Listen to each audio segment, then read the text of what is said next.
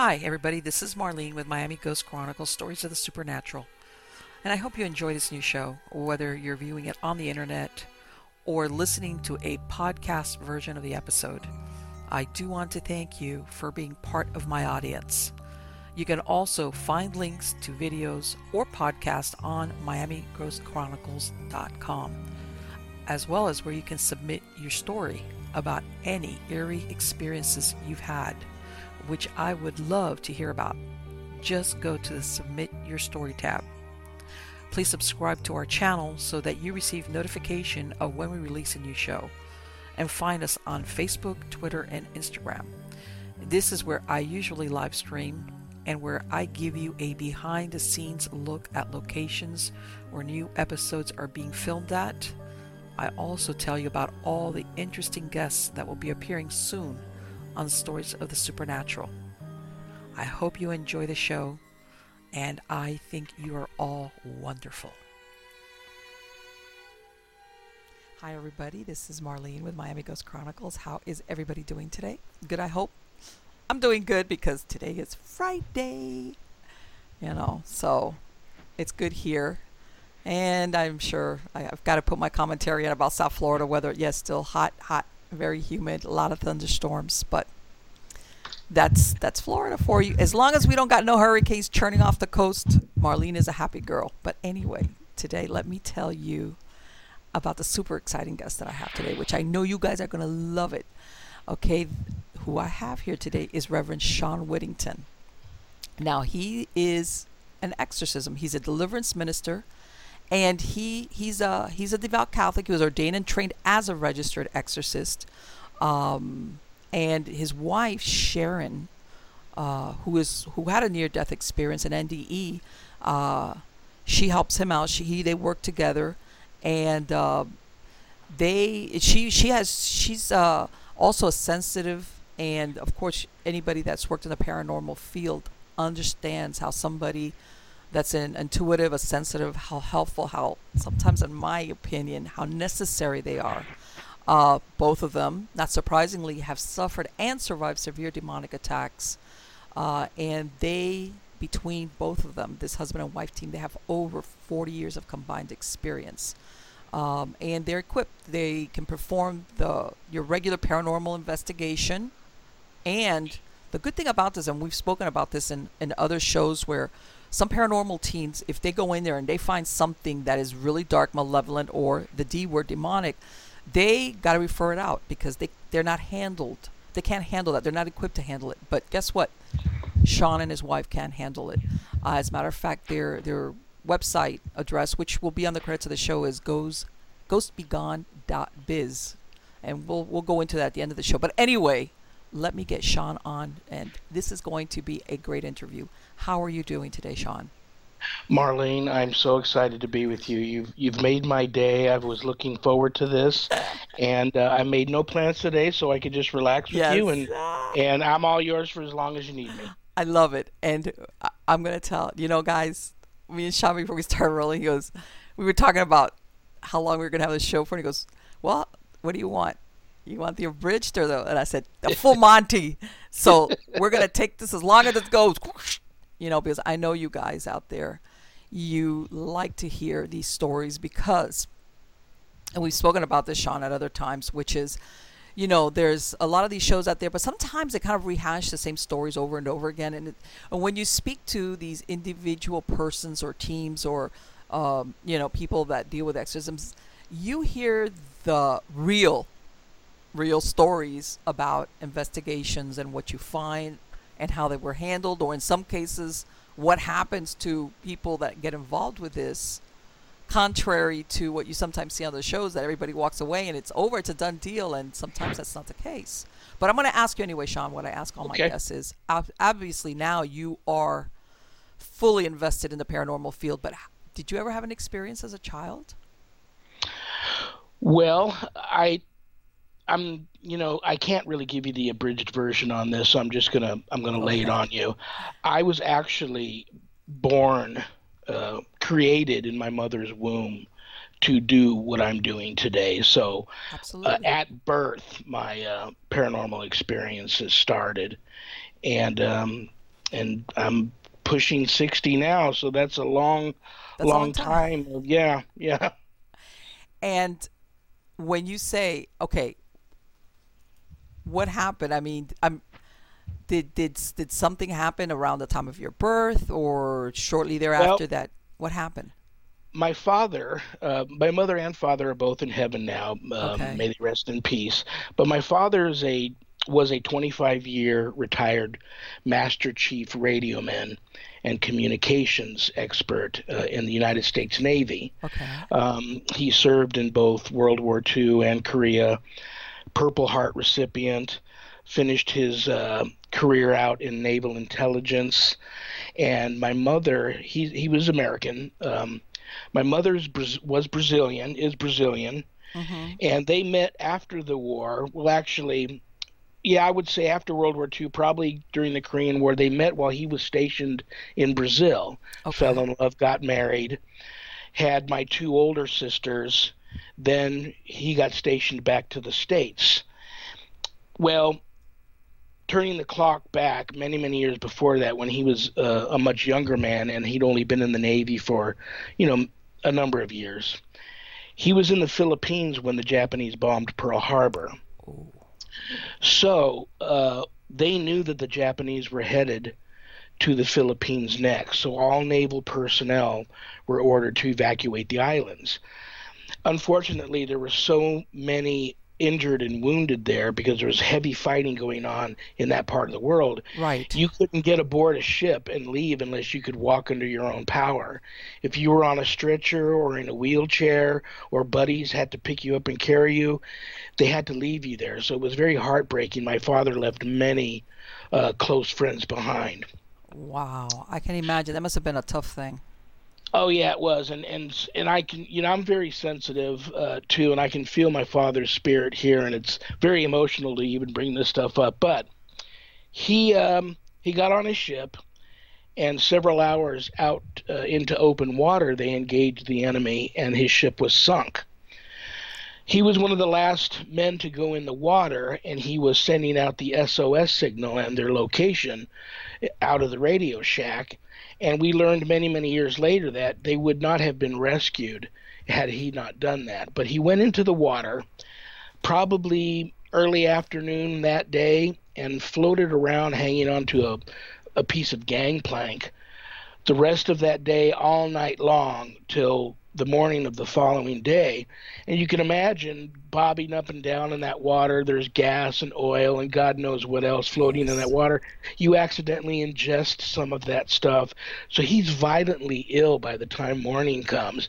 And they have no idea that rescue is coming because all naval personnel ships in the area were told not to go back. There's too much enemy. So one very brave captain by the name of Captain Abernathy, and uh, God forgive me for not remembering the name of his ship, Right. he ignored orders and he turned his ship around and went back for survivors. So my dad remembers clearly up to the day that he died. He told this story every day, I think. He, you know, there was a big fog over the water and he could hear engines of a ship coming and they actually thought it was a Japanese ship. So they figured this is it. They're going to just, you know, they're going to kill us now anybody they see Yeah. floating in the water. But as the fog cleared, he saw it was a naval vessel. So now it's a mad dash. Anybody that has strength to swim to the ship is headed for the ship and they've got ropes in the water and throwing out life preservers and those rope ladders and so forth. But my father's too ill to get to the ship. He's dog paddling as hard as he can with his feet and one arm while hanging on to this piece of wood and he just he can't make it there but he's he's almost there but he he knows he's not going to make it and he hears over the loudspeakers uh, prepare to get underway and he actually remembers hearing the engine start up. Oh my God. and um, he looks in the water and he sees a piece of rope floating there. And he just says well they're going to drag me back dead but they're not going to leave me here.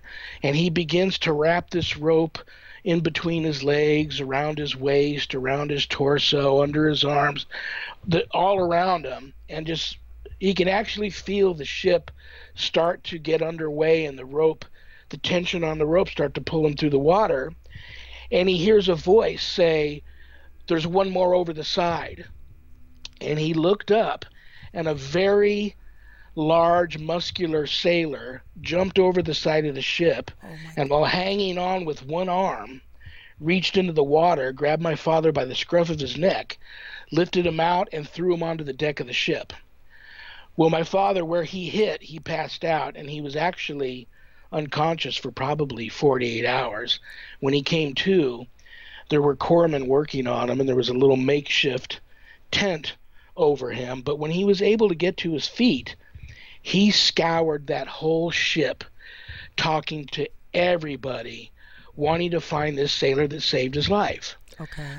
Not only could he not find this sailor, but he couldn't find anybody that even could come forward and say, you know, that description doesn't even fit anybody on this ship, and Oh nobody could God. even remember seeing the incident. It was like one second my father was there, they said, and the next second he was on the deck. So my father came from a long line of warriors for Christ, dating way back to um, What an incredible England story. times. So we know that it was his guardian angel, and he told that story every day of his whole life. And this is a very credible man. He told this story to naval people all the time, and and chaplains and people that would come to him wanting advice uh, to strengthen their faith, what have you Mhm. but he spent his whole life knowing, and we all knew too, that absolutely there was extreme divine intervention on that day. And you know what? and this is to me that you know, besides the validity, it's like when this happened to your father, he wasn't thinking initially this was divine intervention. He really thought that this was a sailor who had helped him on board, and he was going around looking for this human savior. In other words, Yeah. he never imagined that he was going to get that answer of like, "There's nobody that fits that description on board." Absolutely, absolutely. Very, yeah. I think it. My father was already, you know, um, um, very religious person, but you know, that's that's. I can imagine that was life changing, and you know, I remember, you know, as far back as uh, as I can remember him telling that story all the way up to shortly before he passed, still telling that story, and um, and um, so anyway, he he meets my mother in Brazil many many many years later. Now she, she is. Uh, uh, you know, you hear people say all the time, you can't be religious and spiritual. Well, my mom is as much one of the other. And she's here with me right now all the time in visitation, hanging out, helping guide me, talking to me through a lot of things. But she comes from a little village in the north of Bahia, uh, the north of Brazil, called uh, Cruz das Almas.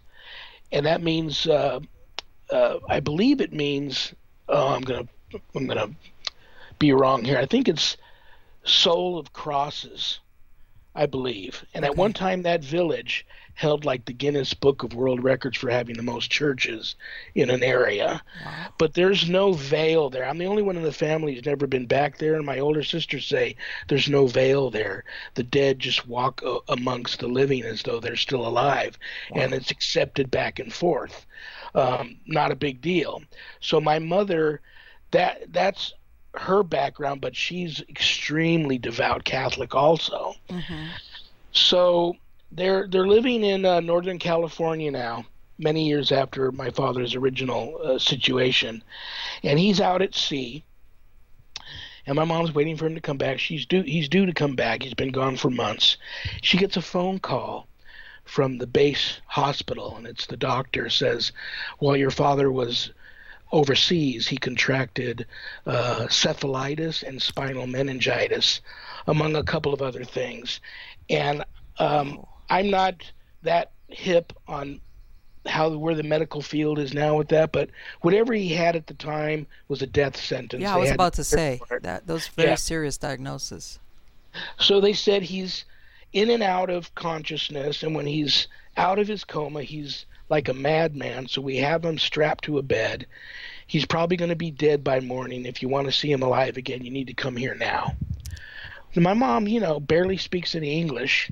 She's got my two older sisters, which are babies. Mm-hmm. She's in a, a, a new country. You can imagine how frightening that is. Yes. So she gets, I guess, got a neighbor to watch my sisters and got a cab. And she's headed to the hospital, but she makes the cab driver stop at the church on the way there. And she goes in and she petitions to St. Jude to petition on my father's behalf to God to please spare his life. Now, my mom, um, the birth of my second oldest sister, Paula, was a very difficult one, and my sister and my mother almost didn't survive that pregnancy. Okay. So she was advised never to have any children again, that her and the baby probably wouldn't survive. So the plans of having another child weren't going to happen.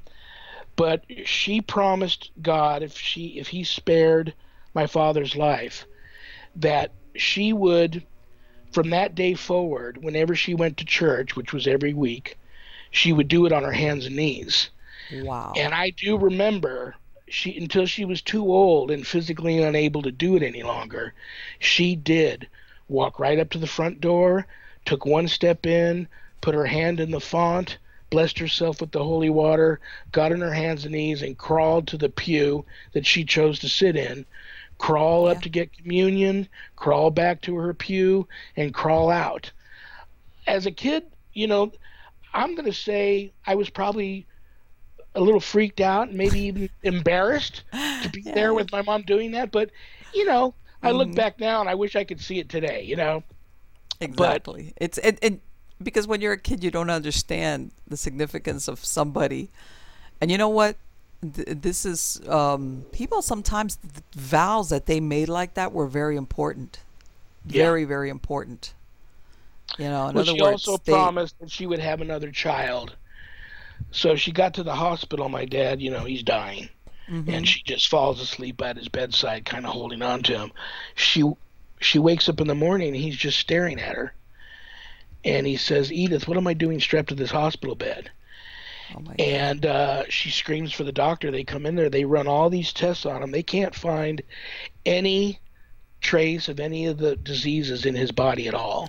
Wow. So my mom kept her promise. She did that, and she had another child, which was da da, yours truly.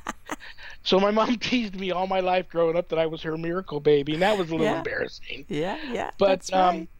uh, I I got the talk from her when I was 10 years old that you're going to see a lot of dead people in your life. How she knew this, I didn't know. And it freaked me out. But she said, You're going to see a lot of dead people in your life. Don't be afraid. They just are people like you that don't have a body anymore. And if they show themselves to you, it's because they need something. You ask them what they need and if you can help them. And if you can help them, great. If you can't, tell them you can't, but you'll pray for them and they'll leave you alone. Um, and I think maybe a week after that, I had my first real strong paranormal experience um, at my sister's house, of all places. They were hippies, hardcore hippies. um, I mean, hardcore hippies, and they were renting a. Uh, uh, an old home that looked like that home in the burbs in a kind of a new neighborhood, but they had the old home that they didn't tear down yet that was cheap rent. And I Uh-huh. spent the night there one night and had an experience with a spirit. So my ghost busting career was off and running. Wow. And what what happened? What did you see, or what did you experience?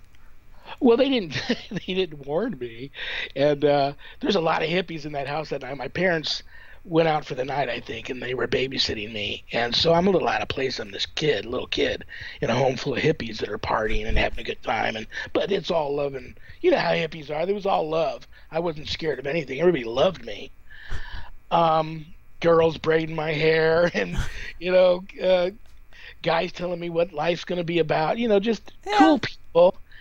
But uh, I'm sleeping in a sleeping bag in the living room, and middle of the night, there's just a fire going. There's no other lights on. There's a fire, and one of my sister's friends comes walking down the stairs. And when she hits the bottom of the stairs, you know how hippie girls dance, kind of. If you ever go to the Renaissance fairs and stuff, Yeah. just you know, she's dancing across the living room and she gets right up to me and she's looking at me and she's just dancing around me and while I'm laying in the sleeping bag looking up at her and I'm I'm really thinking to myself, you know, even as a little kid, how pretty she was and and I really like her and this is so cool. She reaches down uh, like to help me up, and when I touched her hand, um, it was like I grabbed um, a, a big ice cube. Oh. And I, I pulled my hand back, and she pulled her hand back like, oh, I startled you. She kind of like felt bad, it looked like on her face. She continued to dance, and she just vanished right into the fireplace. Wow. I launched out of that sleeping bag upstairs screaming. And my sisters are just like you right now, cracking up at me because they know why.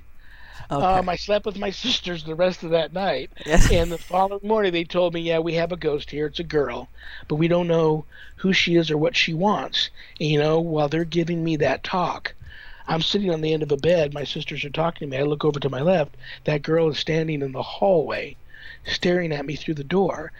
And her lips never moved, but I could totally hear her talking to me, telling me that she died of a drug overdose and she wants she knows she needs to go cross over but she's afraid of judgment but she knows her family's there.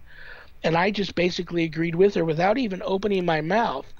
I'm, I'm sending my thoughts to her not really knowing i'm doing that but she the look on her face was she was understanding what i'm what my thought pattern was and what i'm saying to her and she just agreed to me that's what she needed to do and she looked to her left and her head kind of looked up like she was looking at the ceiling, and I could totally tell um, the demeanor on her face changed, and she just walked and disappeared right into a closet, Wow. and they never they never saw her again at that house. There you go. So um, I felt really really good about that, and uh, and my sisters kind of I think my sisters knew that maybe that was going to happen because they're both both my sisters are just like my mom, very spiritual, devout Catholics, both extremely sensitive. Um, my mom visits them all the time. They call me, give me messages through my mom. I said, "Why didn't you just come and tell me?" And so you know, I don't know how that whole thing works, but uh, you know, they she she appeared to one of my sisters holding these white beads in her hands, and she kept sticking them in my sister's face. And my sister's like, "Mom, I don't know what these white beads are. What are these white beads?" And she keeps holding these, won't talk to her, but keeps shuffling these white beads in her hands. Well, the whole family got together and have a meeting because we want my parents to rest in peace. Right. We're a little concerned. It dawned on us that she's. They're telling me, and rightfully so. Uh, I was about to work a really ugly um, case, Oh. and my mom was trying to get the message that I need to re- pray the rosary more. I was about to say rose. That's the first thing that came to my mind was a rosary. Oh my gosh, you sensitive too? well, no, no, you know, because I was thinking, you know, since you're telling me she was such a devout Catholic, I'm thinking, man, beads, Catholic, rosary, and I was thinking one of two things: either somebody, you know, because you know, some people people play the rosary sometimes for those that have passed away. But now that you mentioned that you were going into a really rough case, it was like, yeah, you need some extra protection.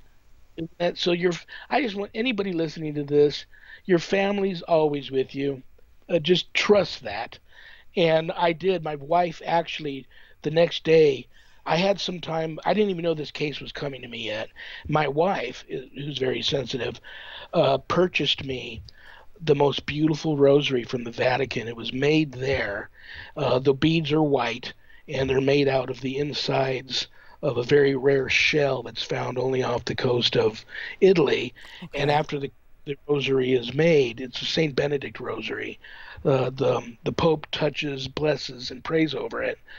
So um, that arrived about a week before I got this call for this case, and it just like dominoes, everything fell into place, and I just knew um, that's obviously the message I was we were supposed to get because nobody saw. Well, we still see my mom, but nobody heard from her again with the beads in the face Right. after we did that. So, if you're visited by your loved ones, there's a reason, and you need to really, uh, you really need to to just relax and try to think of what the message is if you don't understand. You know. Yeah. But you know what? One thing, Sean, and, and sometimes, and I've noticed, you know, and I know that sometimes when people are grieving, it's like what I tell them is like, you know, usually our families, you know, when they pass away and they go on, they some people want to hang on to them sometimes, and it's like, like you said, your mom makes an appearance whenever she wants to, you know, and like, but you're not there always waiting. You know what I'm saying? Because sometimes people get caught up in wanting to like check with their loved ones, or especially like parent figures like if they were still alive. You know how you might Absolutely. go to your parent and and it's like you can't do that because now they're they're not you know they're not part of the living anymore. If they Right. come and visit you, that's good. That's okay. Or like what she did, which she was trying to get this message to you. But and maybe you feel her presence, but it's not like, oh, you know, I need my mom to give me a heads up about my. You, you understand what I'm saying? Sometimes people People hang are on to their loved ones like too much. Yeah, going to psychics all the time, and Yes. you know, it becomes almost like a a, form of conjuring, and then I don't think your loved ones can rest in peace because you're always Exactly. bugging them. Um, so I absolutely agree with you that it can get out of hand sometimes. Also, Yeah, you know, and it's at the end of the day, it, you know, that's part of being alive is that you got to make decisions. Some of them are good and some of them are not. you know, and Yeah. you work it out. Uh, you know what's funny though, saying that about mediums, and I, I do have some friends that I do believe um, are very gifted, and I only met them because you know not too many people, uh, and this was even before I started having uh, my radio show and and putting my story out there. I would randomly get calls from, "Hi, this is so and so. I'm a psychic medium, and I think your dad just came to me." True story. And my dad came to. I'm trying to write my book now, and I'm not a writer, and it's uh, it's very hard to try and get to, to write. And so he actually went to a psychic saying, you know, quit procrastinating, start it. I'm going to be there and help you write it. And you know what's funny? It is. It's totally like that. If I just relax and let it the vibes flow and, and talk to my dad like he's here and say, okay, what's next? You know, it just comes to me. And so, um, but don't conjure. I don't. I don't like to conjure them. I would never do a, attend a séance and try to conjure them, or just go to a psychic and say, "I You need know to." what? I can understand where sometimes when somebody's passed recently, and you want to make sure they're okay. You know, some a- and that I can understand, especially when the grief is fresh and everything. That that part I can absolutely understand. But as time goes by, you know, you got to do what the living do, which is to live, okay? And sometimes people, you know, and like you said, if they come and they visit you, but they're not stuck here. You understand what I'm saying? That this is what I tell people. You know, when you have passed away and you are in the presence of the divine, you know, you're not attached to this earthly plane. The ego is gone. You might visit your loved ones and make sure and check on them, or like what happened with your mom and your dad, but they're not stuck here all the time because they already did what they were supposed to do when they had a human Yeah. body. You know, and sometimes people, like you said, they they don't let them rest in peace. In other words, they they kind of bind them because they're either grieving too much or they want to like correspond with them, have a relationship with them, like if they were still alive. And it's like, Yeah. It doesn't work that way. And oh. sometimes you, people got to be a little bit careful with that when they do that because, especially, let's can you imagine a parent who sees a child grieving, and almost they want to stay behind because they want to comfort them, but Yeah. that's not really the best thing sometimes for somebody that's passed on. So, some it's a it's a difficult thing to do, but as time goes on, you know, that they come and check on you, absolutely, absolutely. But I think also when our relatives have passed on or our parents and they're on the other side and they've gone like I said to to, to being with the divine that they're okay. They they kind of see around the curve and they say you're going to work it out. I know you're going to be okay. You understand what I'm saying? Like they got to let you do your thing and make decisions and things like that without too much interference in other words. Because Absolutely. that's that's really what, you know, what life is about as far as when you have a human body. But anyway, let's go back a little bit in the time machine and the hot tub time machine moment. And here you I wish are. we could. you had this this this this the encounter with a groovy ghost girl. Okay, Yeah. which that's a great story. I can't imagine. You must have said to your sister, I don't. I'm the sleeping bag in the living room is not for me anymore. Oh well, I never went back to their house, Yeah. even though I knew that I knew that the situation. You know why I didn't go back? It just dawned on me. I remember them saying, "And there's others here too." Oh, so I just said, you know, my work's done here. I'm good. Yeah, you it's know, like I- okay. yeah. So, so then, what happened? You, you did you have any more experiences as a teenager? um, well, you know, I'm a typical kid growing up. Um, I, I'm going to toot my horn here a little bit. I always had a lot of friends. I was always really popular. You know, I was in drama class and I played sports, and you know, I was a professional dancer for a while. And but you know, I was never felt comfortable enough to share these types of things with people like I am now. It's like ah, now. Okay. I don't. You and I are meeting for the first time today, but I feel like I've known you forever, because the people I hang out now, we're we're all we're sort of kind of all cut from the same cloth in a way, and there's a lot of people that since uh, I really came out, it's so funny to say came out of the closet, and I'm talking about, you know, what I do now, that have kind of don't really hang around much anymore. They still love me and they still support me. But I know a lot of friends that grew up with me. I wasn't like this when I was younger. Well, they knew I was Catholic and I went to church with my mom and my family was a, you know, a little different, but I didn't share uh, my passion of, you know, paranormal investigating and ghost busting and ghost hunting with a lot of them because I figured they would think I was a freak. Yes. And uh, just, you know, there goes all your friends. Yeah, yeah. One thing you know- is to go to church every Sunday, like you said. That's that's okay. That's like normal. But when you start going in that, it's like, oh, and what's Yep. what's up with you? Yeah. Absolutely. So it was very, it was shared very, uh, very seldomly. But I grew up in Southern California, uh, near like a canyon, and there was always a lot of weird abandoned cabins and stuff out in the fields and up in the mountains and stuff. And I would be the kid on the bike with the little uh, cage on the handlebars, and I'd have like an old Polaroid camera in there and um, an old old tape recorder, like you know, with the mic that you plug into it and the big cassette tape, not even like a voiceover recorder, just like an old tape recorder you would steal from your dad's office or something. And I'd ride around and I'd go explore these old places, not really knowing why. Just had a desire to do that. And I knew if I expressed that to anybody, they'd go, Why? Let's go play football or let's go to the Right. movies or let's go pick up on girls. They Mhm. wouldn't understand. So Abs- it was shared. I kind of kept it to myself, but you know, some people knew how to reach out to me if they had issues. So I would occasionally, uh, you know, I don't really. I'll be honest with you. I still don't know what I'm doing. There's no experts It's a good sign. you know um i don't know everything especially when i was a little kid if somebody said i think i have a ghost in my house i would just go to the house and sit there and i'd figure it's going to show itself to me or it's not or Right, i'll feel it or i won't And that's um, the thing. It's like I love it. See. so that you know it was just growing up was just kind i had a great childhood don't get me wrong but it was that it was odd to try and integrate that part of of it into just being a normal kid Well, you know what? And especially as a teenager, come on, let's face it, all teenagers, you're everything is about you don't want to be the odd man out.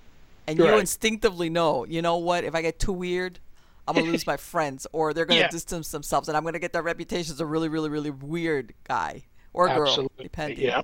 So you kind of tamp down on it because you're thinking, you know what?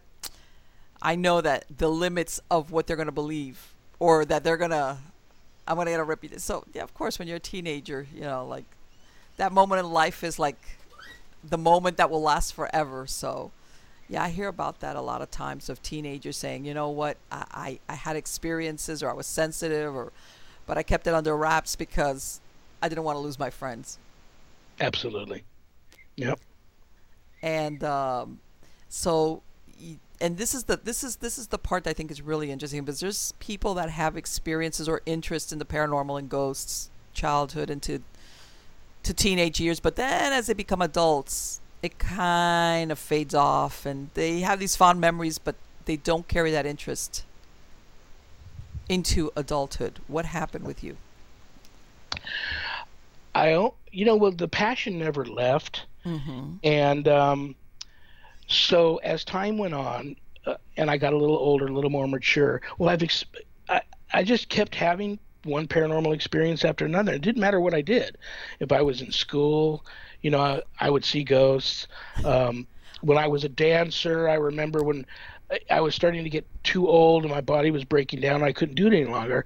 I went to work for a producer for a while who, on the he had a very popular show at the time that he was producing and directing, but on the side he had a um, a private investigative team, and they would go on the streets of Hollywood looking for the runaways of the rich and famous. And he asked me to do that because, you know, I had a mohawk at the time and I even had a lot of tattoos then. And I was a pretty well known street dancer. So he figured, and I'll be honest about this too, I was a drug addict. So uh, he figured, what better person to go down there amongst these people but you? and you'll know who you're looking for. And I just need you to track these people down. And if you find them, here's the call for for an extraction group. Okay. And you know, so even doing that, um, I would see some crazy things. I bet. So I just saw crazy things all the time. So it didn't really give me, it didn't really allow me to to take a break from it. Uh, Next thing I would, I could be at home, you know, waiting for the my pizza to get done in the oven, and I want to pop in a VHS and watch a movie, and then watch a ghost walk through my living room and go, "Wow, what's that about?" Okay. So they were seeking Um, you out, in other words. Yeah, I think so. Yeah. Okay. So I never really, I just carried that on um, into adulthood, and then I, I I met, fell in love with, and married my wife. Uh, our 16th wedding anniversary is coming up next month. Congratulations. She's a, I'm going to say, three-time near-death experience survivor, and extremely sensitive intuitive. I refer to her as my human dowsing rods. And it's just my wife and I. We don't show up at these cases with two big black vans, thousands you of know, dollars of so that everybody on the block will know. They have to I'm only kidding, but you know what I mean, right? us- oh yeah. Well, they ask us. They say, "We want you to come over, but yes. who's all coming?" I said, "Just my wife and I." yes. Um, do you have? Is there's are there signs all over your car? Yes, but we'll take them all off. Um, um, but she, she when we met, we were both set up on a blind date, but didn't know it. Neither one of us knew we were set up to meet one another. Um, and we just hit it off, and we had this same passion for the paranormal. okay. So we started GhostBegone.biz and started working cases then. And uh, so like it felt like I never really had a break from it. Yeah. So you evolved with it. Now, this is the good part. There's a, and- I mentioned that at the beginning. You can be a paranormal investigator, but there's, I want to say, the majority of teams, if they get involved in a case where they realize that there is something quite dark and malevolent that's affecting the family, they need to, they back out. And, and by the way, that's the right thing to do if you don't know what you're doing. Right. But they can't handle it. Bottom line, they can't handle it, and they have to hand it off to somebody who does. What happened? How did you get from there, from a paranormal investigation to handling uh, demonic cases? Uh, because we were stupid. Um, we, you know, we both had a passion for the paranormal, which I think is what ultimately pulled us through and saved us. Um, let me say the majority of my clients, God bless them, believe it or not, are ghost hunters that have been at the wrong place at the wrong time, did the wrong thing, got an attachment, they don't know how to deal with it. Mm-hmm. Um, and what help I've noticed, the ones that I'm able to really help are the ones that really had a passion for it and didn't just jump on the bandwagon thinking it was a cool thing to do, but really don't know what they're doing. And they figure, you know, if I'm not on a TV show in five years, then I'll become a model or I'll go into dealing CBD oil or something. Um, but yeah, most of my a lot of my clients are ghost hunters, and um, we actually went to work a case, and my wife and I are, are guilty of the same thing. We we would just go to places that were reputedly haunted, Mm-hmm. and we would investigate them, and we would go to different cities and take the haunted tours and stuff. Right. But uh, we worked this one case where we used a Ouija board and did a séance, Okay. and uh, I, you know, I'm can I can I tell you honestly if that's why what happened to us happened? No, but I do believe that the Ouija board opened a door that we weren't uh, ready for at Okay. that time Okay. and escalated. Let's say escalated. mm-hmm. Um, yeah, we went to work this case. A girl was. We were scared going in because this first time somebody ever called us and said, "I'm being raped," in the middle of the night while I Wow. sleep next to my husband, and my husband has witnessed it too. And when he tries to jump in, he gets attacked. And now the attacks have gone from the bed to the shower, or if I'm in the kitchen cooking. So um, we were nervous going in and a lot of crazy things did happen while we were there but we were having a seance Okay. and i just got a feeling that it was you know wrap it up here it's time to go it's about it's always three in the morning isn't it we're driving home it's about three in the morning Uh huh. and my wife gets a phone call on her cell and there's no number on the caller id well my stupid self says honey just answer it. She answered it. There was nobody there. She hangs up that night. I mean i'm in bed an hour later because we're home 20 minutes later. I'm in bed. I'm asleep. about an hour later it started. And um, we came under a severe attack both of us and it uh, whatever this thing was we didn't know how to deal with it and it stayed in our home for about eight weeks Right. um, and it turned our lives upside down and that's that's the first tip off Uh, you know in other words you know when you go into these cases and people are describing horrible but sometimes this is the first true tip off that this is legit because now all of a sudden this thing is trying to scare you off and harass you so that you don't ever go back so Yeah. you must have thought okay oops that must have been tough what what happened things started going on in your house or what happened Well, I, um,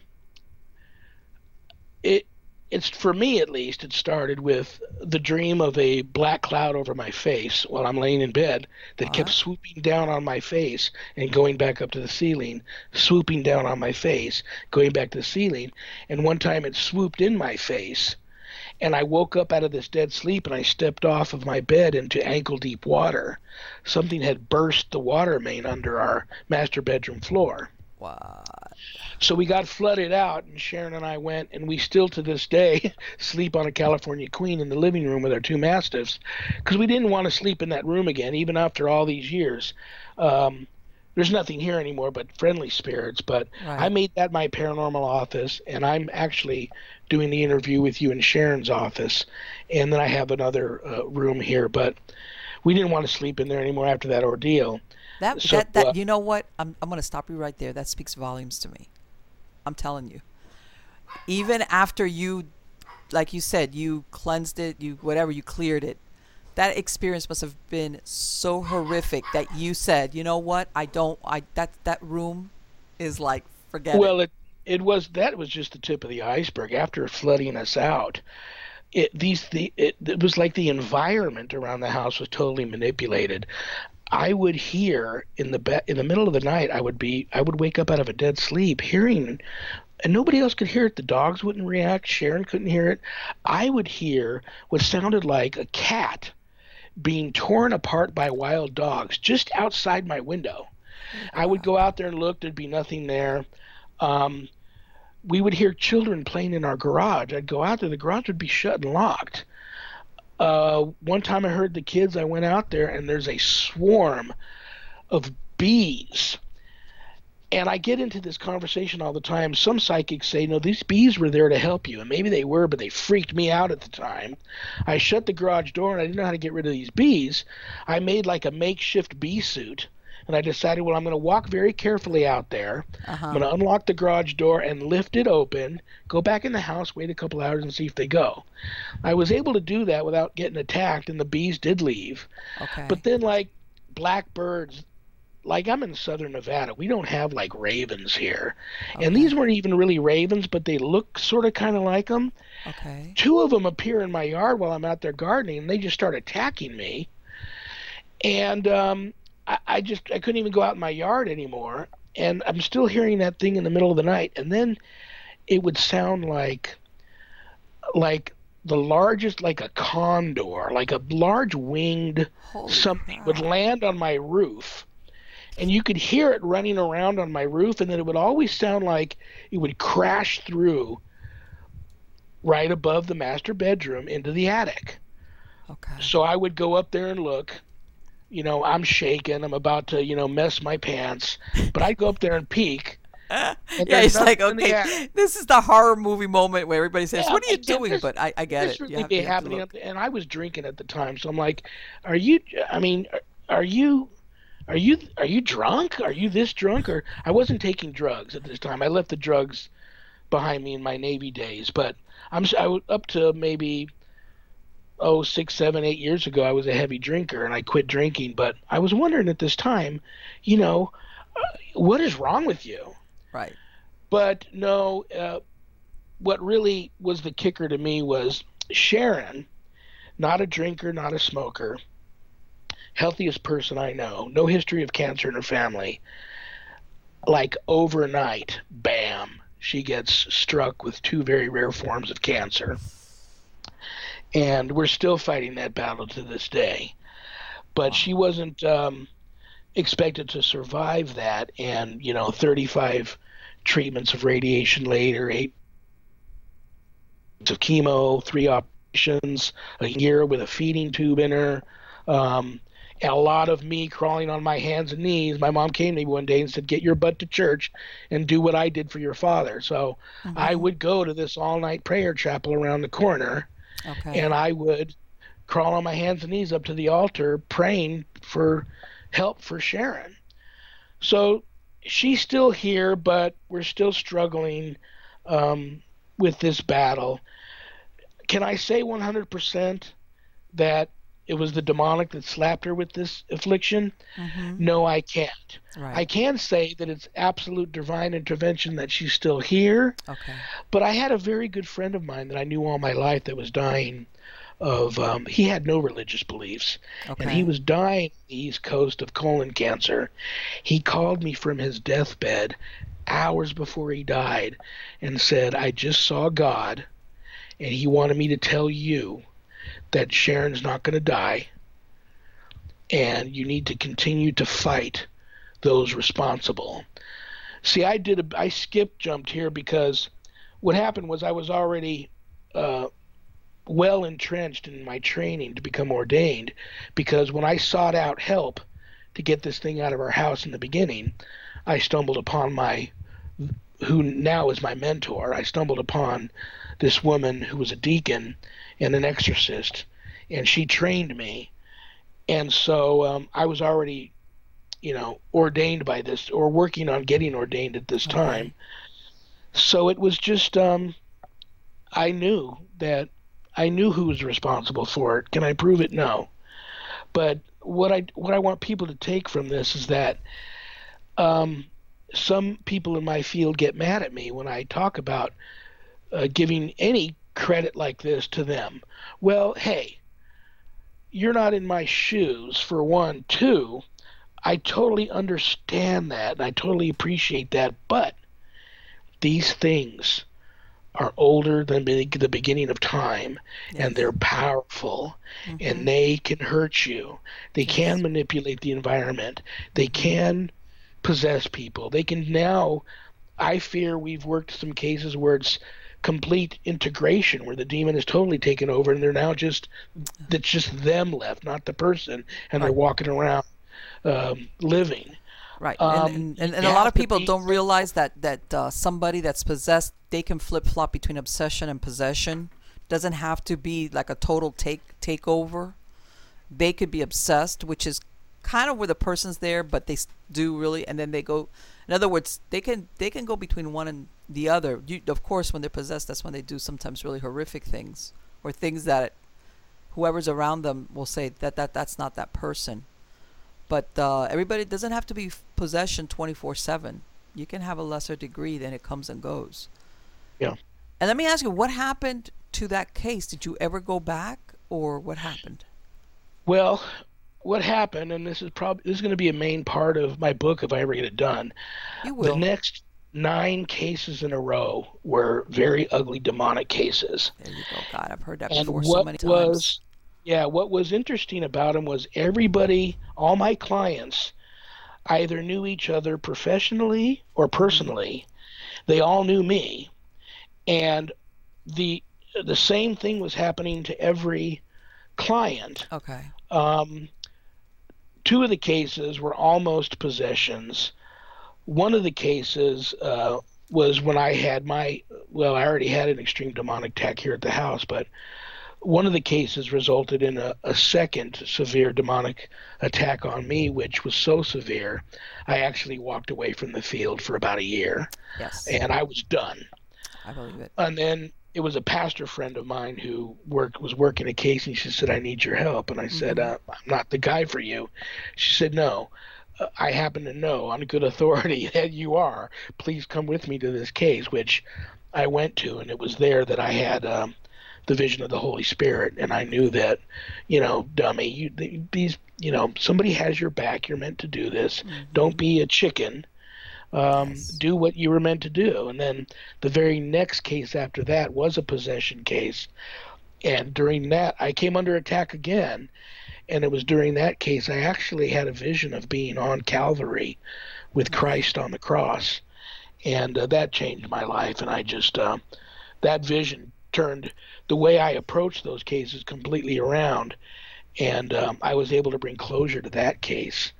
And, um, but people need to be careful. It's um, and there's so many things you can do that to bring this on you. Mhm. Uh, um, just be careful. Seances, Ouija boards, dabbling in the black arts, Satanism, Yeah, sure. you know, devil worship. I mean, a lot of people take that stuff for granted and think it's just fun and kind of cool to be gothed out. And you just, um, they're just floating around waiting for targets. Absolutely. And if you make yourself a target, you're going to have issues. Well, usually what happens is that in and by this because but people don't understand, let's say the Ouija board. Everybody's ah the Ouija board. If you know what you're doing and you know how to open it and close it and you for protection, you're gonna be okay. But very few people that engage in that really know how to work it. Okay, but all those other things that you talked about, the Ouija board, blah blah blah, all basically what you're saying at some point in time is you're putting out the invite. And Yeah. that's the problem right there when you put out the invite. What a people a lot of people don't realize is you could put a, put out the invite five years ago. And they might not take you up on it because maybe five years it, that's when you're really maybe at something in your life is going on which is like now I'm gonna take you up on that invite when you did that stupid thing five years ago. Now. And that's the problem, the invite part. And there's Yeah. a lot of ways of doing that. That's right. People have to be careful. Oh, sure, sure. And of course, I mean, what you said, you know, you're, you're dabbling in Satanism. Hello. it's like, okay, eh, that, that's, that's, but what I'm saying is that sometimes um, uh, people, or if they're, or if let's say they, they think that they're a medium and they want to channel, you got to be real careful with that because you really don't know who you're opening yourself up to. Uh, well, I didn't. I didn't answer your one question you asked about that first young lady that was being raped. Mhm. Well, ultimately, her, um, you know, unfortunately, because I didn't know what I was doing, I had to cut them loose because Sure. she became so violent towards me Sure. and her husband. Ultimately, their marriage broke up. Mhm. But I went on to work, like I said, another nine cases. And isn't it funny? I came full circle back to check on her. And now this is a very young, attractive, healthy girl Okay. who now is dying of cancer. Okay. Um, Let me ask you something. Did and you might not know this. Did she have any history of either molestation or rape? I'm not sure. You know, that's a great question. I um, Okay. The reason I- why I, I- ask that, and I know sometimes, you know, as a, as a paranormal investigator, whatever, people don't ask those questions, but I see sometimes that that oh, like a gateway sometimes Absolutely. to to attacks. So that type of what you're describing. Absolutely, yeah. I, I didn't have a chance to explore that because she cut all she cut off communication with me. Yeah, I started helping my wife battle for her life. sure. Other cases were coming across my desk. I didn't really know what I was doing. I just now met my my mentor, and I'm now learning. So it was just a crazy time, and I and there's a couple of the cases of those nine that um, I still feel bad about. Like one family, I had had to actually move out of state Really? because I, I, I couldn't help them. Yeah, and um, a couple of the cases they were single mothers with um, one ch- one child had autism, the other child had Down syndrome, okay. and those were the two that were coming under attack. mm-hmm. Yes. And that was it's one thing when the family member is being attacked, but then you have a child who now is um, uh, has got an issue. So uh, yeah, it was uh, it was very crazy, and and so there were times where many many times I didn't know what I was doing, and my out would be. I'd be honest with them. My out I, you know what? I don't think know that's what so I'm doing. that's so I- I refreshing. maybe, maybe you should move. You know, I don't know. Uh, you don't want me moving in with you. I will, but maybe we should get out of this house because I drive up to a house and it's like I, it can be 12 noon here in Vegas and 110 degrees out. Mm-hmm. I drive up to a house that's infested and it looks like I'm looking at the house through sunglasses and I know. I know before I even get up to the front door what I'm already up against. So sometimes I do say maybe we should get out of this house.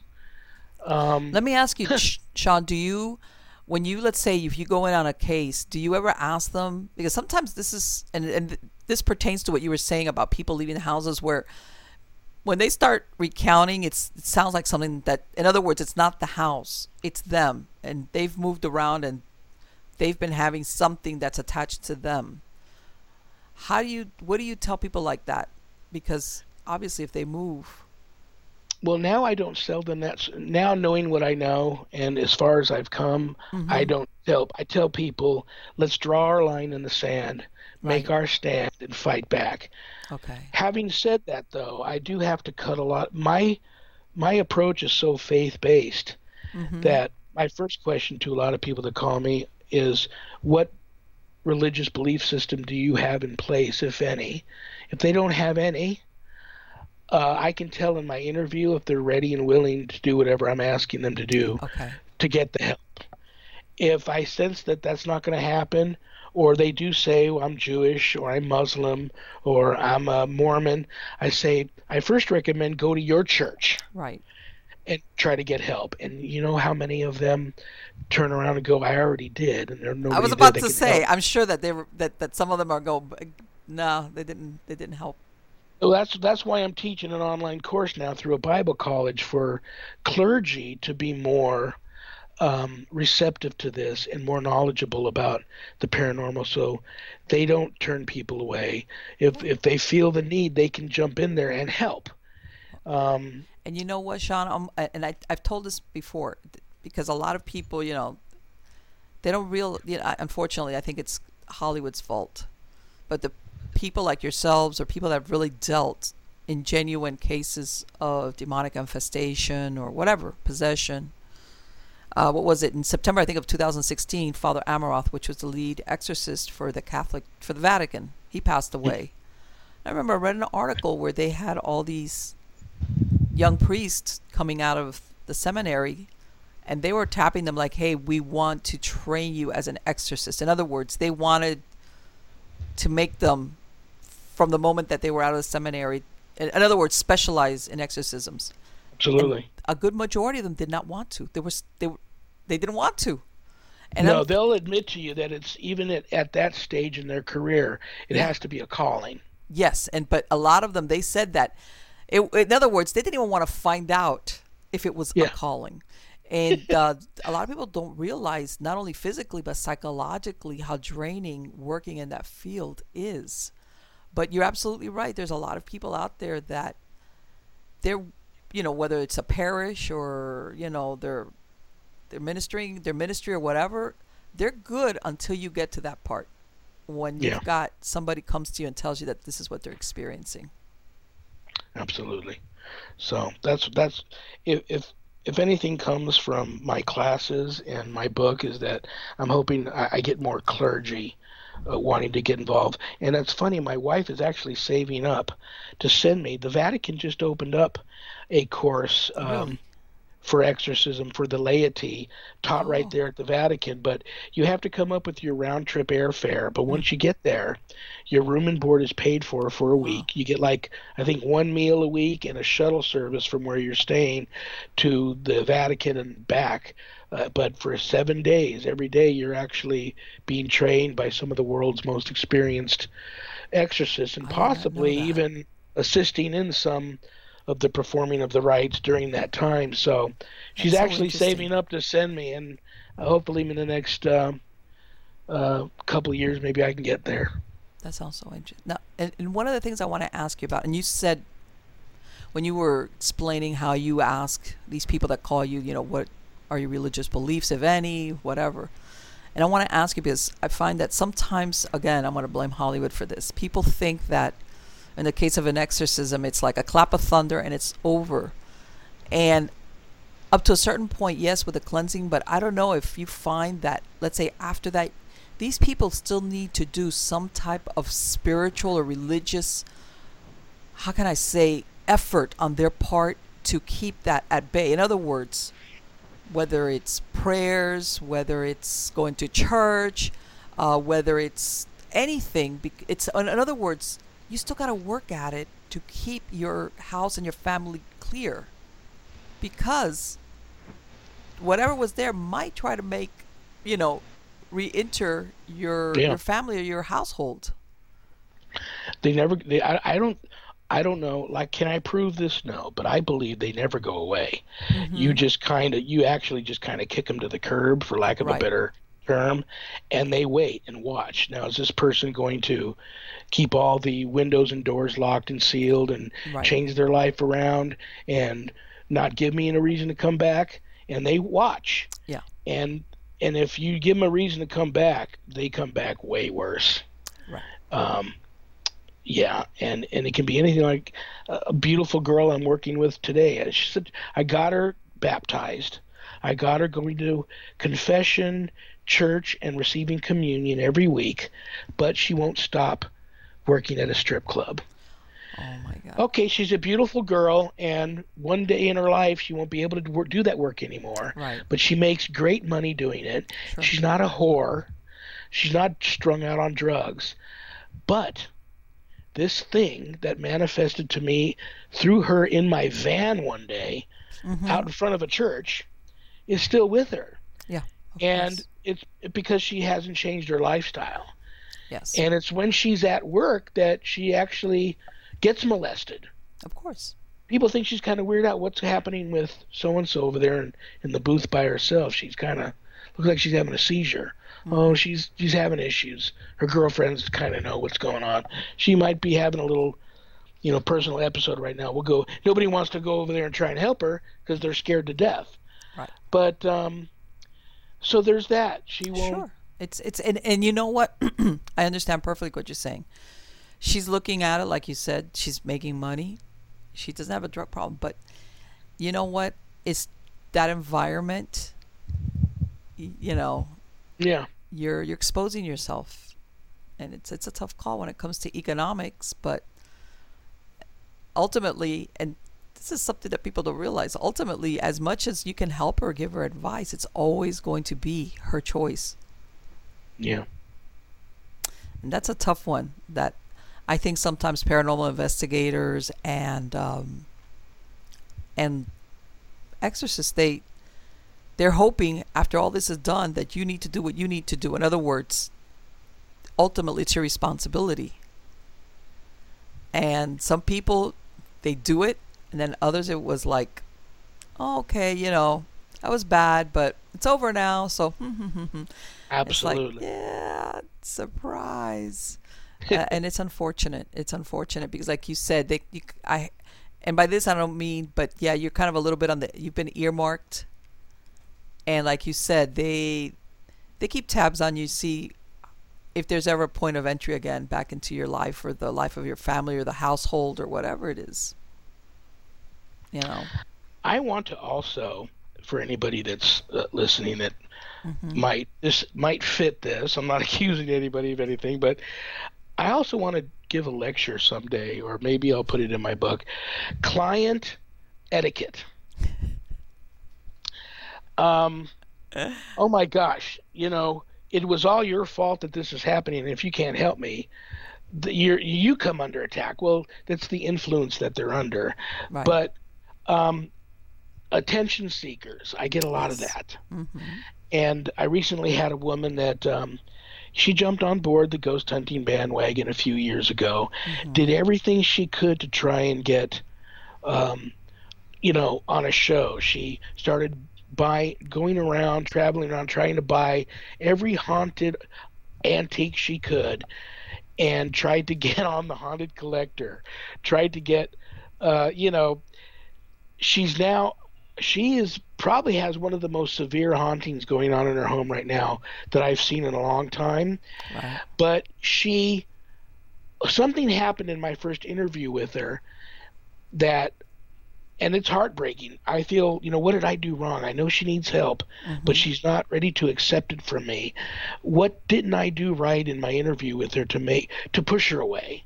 Right maybe I'm a little too intense in the way I worship or or telling her what we have to do. Right. But then behind my I never hear from her again for like 2 weeks. Okay. Um she told me that every morning at 3 a.m. is when it's worse. So I would wake up for like two weeks. I would wake up every morning. I'd set my alarm, and at three in the morning, I'd go to my computer and I would send her a private message on Facebook, a prayer. Okay. Just you know, she had she knew no prayers, so I would send her a prayer never a thank you or don't send me any prayers anymore, weirdo, or anything.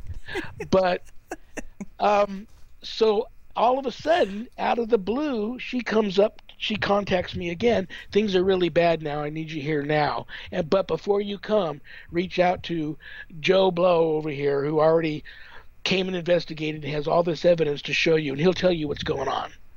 So then I put my feelers out there and found out that she had like six other teams come in there who made everything worse. Mm-hmm. And she even had the guy, the one paranormal investigator that came out from Arizona, reach out to Zak Bagans to try and get on Ghost Adventures with her story. Uh-huh. Zak turned it down. Now she's back to me again. But she'll tell me right to my face, you you need to come in here and you call yourself a Christian and you call yourself a Catholic and you call yourself an exorcist. You need to come in here and do what you're trained to do, regardless of whether I want to jump on board and learn prayers and go to church. And she already admitted to me she was baptized Catholic. Right. But at a very young age, she walked away from the church because church is weird. Church people are weird. I don't like church.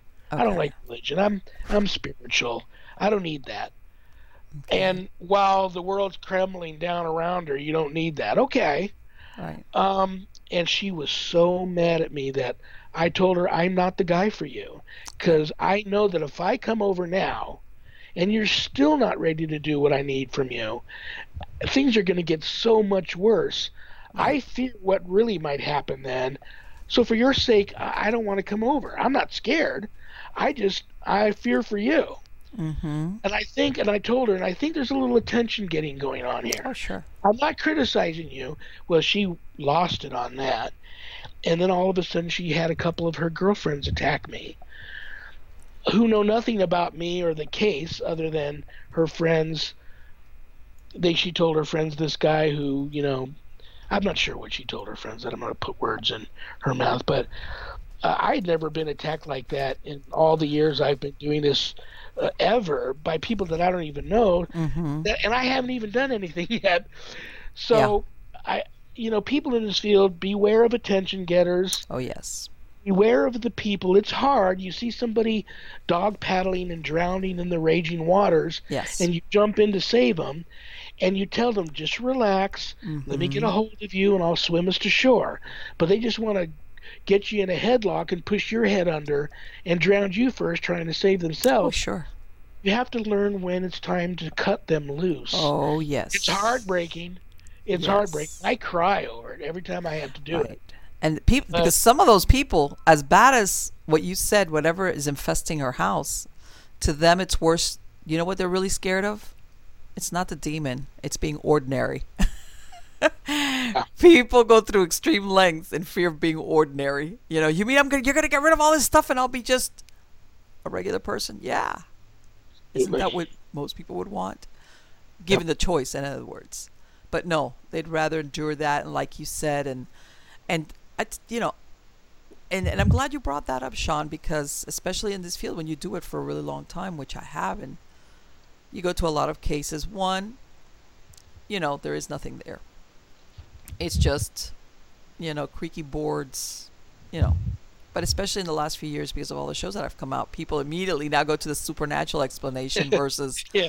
anything else raccoons that got into your attic whatever and um and i tell them you know what you are going sometimes to go to cases where yeah they legitimately might have something going on but you realize at some point that that's either attention seeking or sometimes even mental health problems where as much as you want to help them you realize it's never going to be enough because of other things that are there.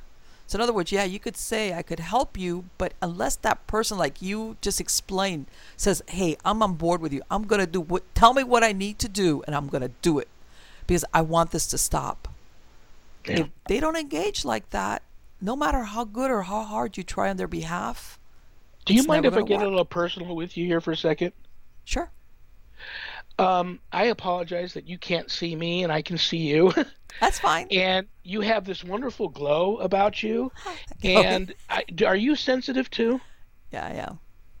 Because every time you bring something up, it's something I was just about to talk to you about. So I'm feeling there's already a little bit of a psychic connection between us, which doesn't happen very often with me when I do interviews. So it's refreshing. Thank you. And uh, I just want you to know I'm really having a good time. It's likewise, likewise, absolutely. No, I keep that. I, I have done it. Uh, because like I said, I've I've always done, you know, like most people that get into this, you know, I, I grew up like liking ghost stories, and I tell everybody, back when I was a kid, it was Hans Holzer was about the only one that would put out books about ghosts, and Yeah. and then as you know, and I had my experiences as a teenager, which by the way, I didn't realize what they were until later on. I was like, man, that because of course when you're a teenager, you're thinking about, you know, what it's anything but that. But anyway, and then of course later on, and and even when I did paranormal investigations, I was always the um, I always worked the scientific end of it. And uh, but it's one of those things when you go doing the scientific, but inside you're doing stuff internally that even though you don't share it with anybody, and I had my own experiences. This is what I tell people in this field, you know, especially nowadays that there's so many things out there to capture proof. That's great if you're trying to prove something to somebody, whatever. But once you have that first-hand experience, like maybe what happened to you when you saw that girl ghost at your sister's house, doesn't matter if nobody would have seen it, and obviously you didn't capture it on camera. But there's something that shifts in your reality, in your world, that you know, you know what? I'm I'm not hallucinating and I know what I saw. And this is something that's not of the normal. And your world can never go back to what it was before. Absolutely. Some people run away from it and they never you, if you want to talk paranormal with them, they'll throw their shoe at you like, "No." And then there's the other people that say once you have that uh, uh, you know, your reality shift, they pursue it, you know, and then they go into it. And uh, yeah, and I've had experiences, and I've worked in this field, and I work with different people sometimes across the across the country, and um, but I I want to say, for lack of a better word, Sean, especially when not so much the supernatural, but when you start talking about malevolent or darker things, it's much more subtle than people imagine. Because I, I, I want to say this again. Marnie's gonna get on a soapbox. When you're talking true evil of what we're talking about, not the uh, I'm gonna make your head spin backwards, and of course everybody will come rushing to exercise. It's the corruption of a human being. And when you're talking a being that has infinite time, corruption can be done very slowly. Okay, so contrary to what people think of, you know, of the Hollywood version of that, sometimes you have these horrible, you know, like, you know, think of The Exorcist.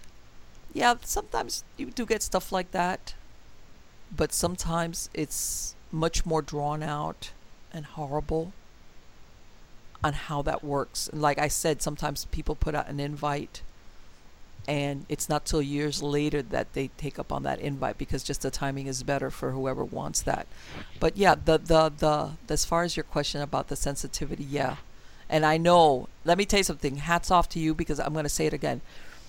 People don't realize how difficult and dangerous it is to work in the field when you're talking demonic cases or you don't want to say demonic, non human entities, whether they're elementals, whether they're ancient spirits, whether there's something that has never had a human body.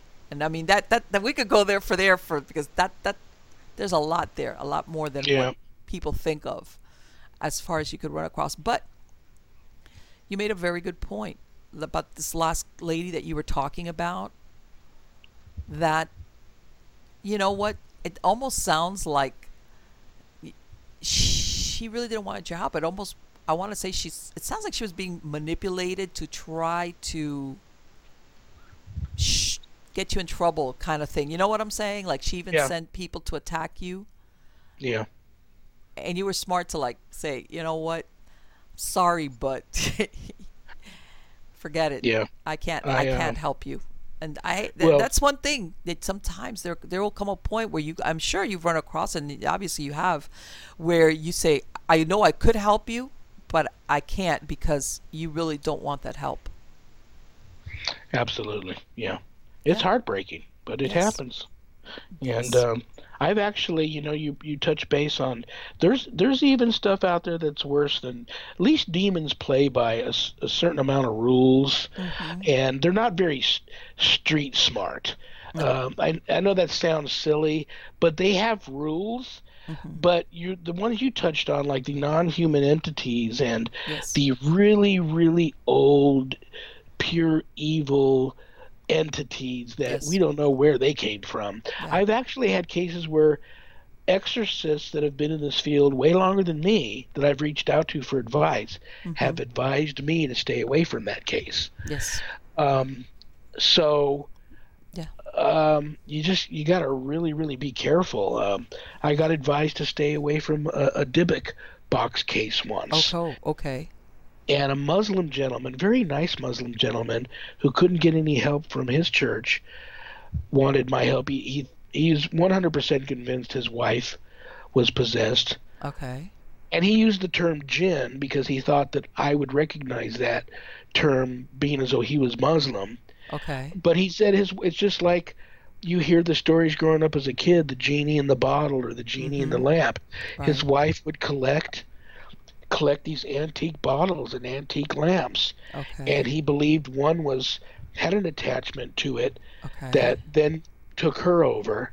Okay. And um, you know my mentors and uh, people that I re- that I reach out to for advice advised me away from that case because we're just unsure exactly. of we're we're just you know Mm-hmm. you're not really sure exactly what you're dealing with although we do know that some of these are extremely powerful. And you can't even put into words uh, how evil. I don't think there's words adequate enough to describe that. And and and um and the hatred there for uh, human life and, and human beings from these these creatures is just uh, Right. And, and, and a lot of people don't realize if you're talking something ancient enough that predates Judeo Christian belief systems, they have no fear of nothing. right? You come It's- in there all, you know, sprinkling the holy water around, holding onto your crucifix. Yeah. Uh, you get you get your Bible taken from you and slapped with your own Bible, Yes. because they have no fear of God. Right. They Uh, they so they they I mean I do believe I do believe that there is a divine light that does overcome all of that. But if you're trying to funnel it, let let's let's go the Catholic route. Okay, if you try to funnel it through your typical exorcism rituals, which go back only as far back as Catholic churches in existence, it's like who knows maybe what the, the words or the ceremony or the ritual, if any, would be to address something like that. You know, but it's not part of, let's say, the Catholic ritual of exorcisms. It's not because whatever this is far predates that. Yeah. All right. Um, but uh, and I'm glad I, that thing that you said about the Muslim. I tell everybody I, every once in one of my shows, every once in a while, I tell people, folks, you know how nowadays it's because and I've done, you know that people put stuff out by their curb, you know that they just want to get rid of pieces of furniture, and I mean Yep. they don't even go through the the the the, the garage sale thing, even though you got to be careful with those too. But Yeah. they just put it up by the side of the road because look, you know, it's in good shape, or I don't want to cart it off. I said you got to be careful with some of this stuff because you could have an attachment. It doesn't always have to be some old antique. You know, for it to have something attached to it. I tell them this could have been, you know, Grandpa lived with them, okay, and this was his favorite chair and his TV or his favorite whatever, and Grandpa passed away, and they putting this out on the side of the road because they don't want it anymore. and guess what? You're taking you're pa- taking Grandpa with you home Yep. and I'm not saying it's going to be malevolent, but you, you can start have funky, funky things going on in your house. Yeah. Yep. That's true. That's absolutely true. You- you yeah, I never thought about that. And, I, and my wife, you know, she wants to. We're the we're the creepy old ghost people in our neighborhood. It's like at Halloween, the kids send the parents up to the door for candy. Um, we have yard sales and garage sales sometimes, and we wonder why nobody comes. And I just tell my wife, I said, "It's because we're just freaky, honey. Nobody wants to come up here and take our stuff. They figure if we don't want this stuff, Right. Well, you know what? So- and to me, I loved. I've always loved Halloween all my life. I loved Halloween, and and now I we live on a property where it's it's you know I've got this big huge wall in front of me, and now it's more agricultural. But before I, I would tell them, you know, as an adult. by the way, as an adult, I would uh, I would sit next to my door like with a big sheet over me, like you know how people just prop people up and yeah, and you would see the kids. I would love to see them walking up, like, is it is it real? Is it real? No, it's not. It's not. Of course, I would put the dish of candy on my lap, and you'd see them like coming to reach. I could see through the thing coming to reach, and man, once I moved, those kids they grew wings on their heels. Yeah, oh my god! You know, or you would see the little kids by the gate with parents. Mommy, no, I don't want to go in. I would love that because to me, it's like that's what Halloween is about. It's like so, Yeah. so We- I we get it. I get it. I get what you're talking we- about. when we first moved here, we saw so many kids around where I'm like, honey, we're gonna have to do Halloween because I don't want to be the, the the oddball out. And so we had just moved in, and I thought, okay, they don't know me, so I'll get to be able to get away with this one time. So I dressed. I'm a short man, so they must, you know. But these are kids. I put on my best Jason costume Oh and I was oh leaning up against this old tree right up against the sidewalk in front of my house like it like a mannequin up against a tree. But I had and this was a bad idea now but I had a real chainsaw in my right hand. Oh my and I would wait and as the kids came up and go look at the cool Halloween Jason they put up there. That's cool. I'd wait till they got right up to me and I'd reach over with the left hand and just all I did was just turn pull the the string and turn the chainsaw on. And you would just see bags flying in the air with candy going everywhere. And the kids are just gone. Um i would have i would have to take my mask off turn the bus off wave them down say i'm just kidding. Come on back and get your candy. It's okay. It's okay. So yeah. I'm telling you, one time, one time I got my son. I had like a detached, you know, one of those. Uh, uh, uh, the garage was like I had like a carport garage, and it had like a low overhanging roof that slid down, and I got my son. Uh, to dress up like kind of a werewolf. He had a werewolf mask. It was a really good one, by the way.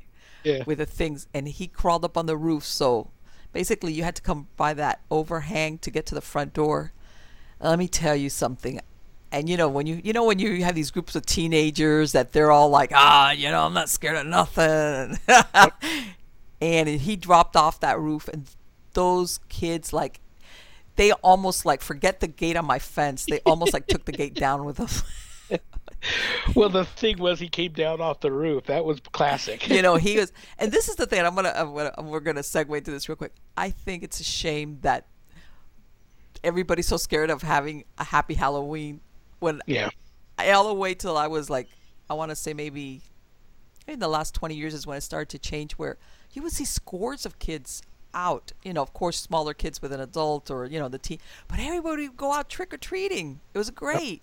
At least down here in South Florida, little by little, they want to make it safe.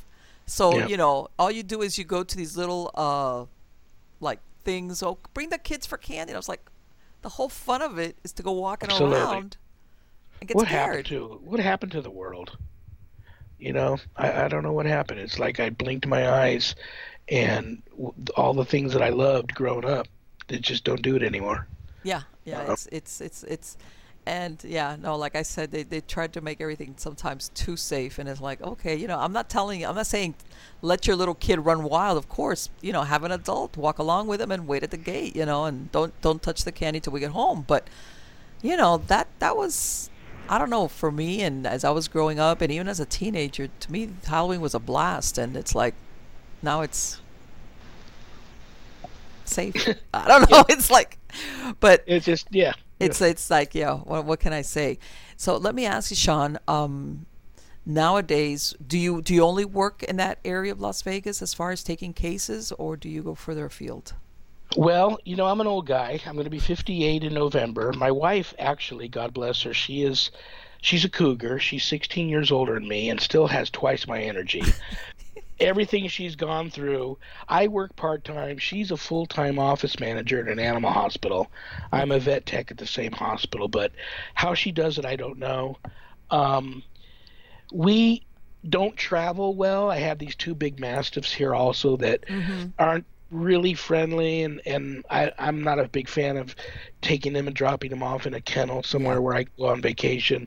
So we don't travel much. I will work cases here local, but it's just my wife and I. So yeah sometimes I'm already working a couple of cases and I probably get at least a call a day, somebody wanting at least some advice. right So I physically can't get out there and help anybody. I mean, everyone. Mm-hmm. So I do more counseling than anything right now. But if I really honestly feel somebody's in a situation and they need they need physical bodies there now, I will try my best. And I can't get there. I will try my best to find a team near Okay. them that I can refer to them. right that you think is reputable as far as Absolutely. So right now it's mostly Vegas. and and, and the reason why i asked you is that you know if you if you did any work remotely and um as a matter of fact recently i read another article that you know that the catholic church um is even using you know like if they need additional priests to pray during some rituals of exorcism You know, you and I are.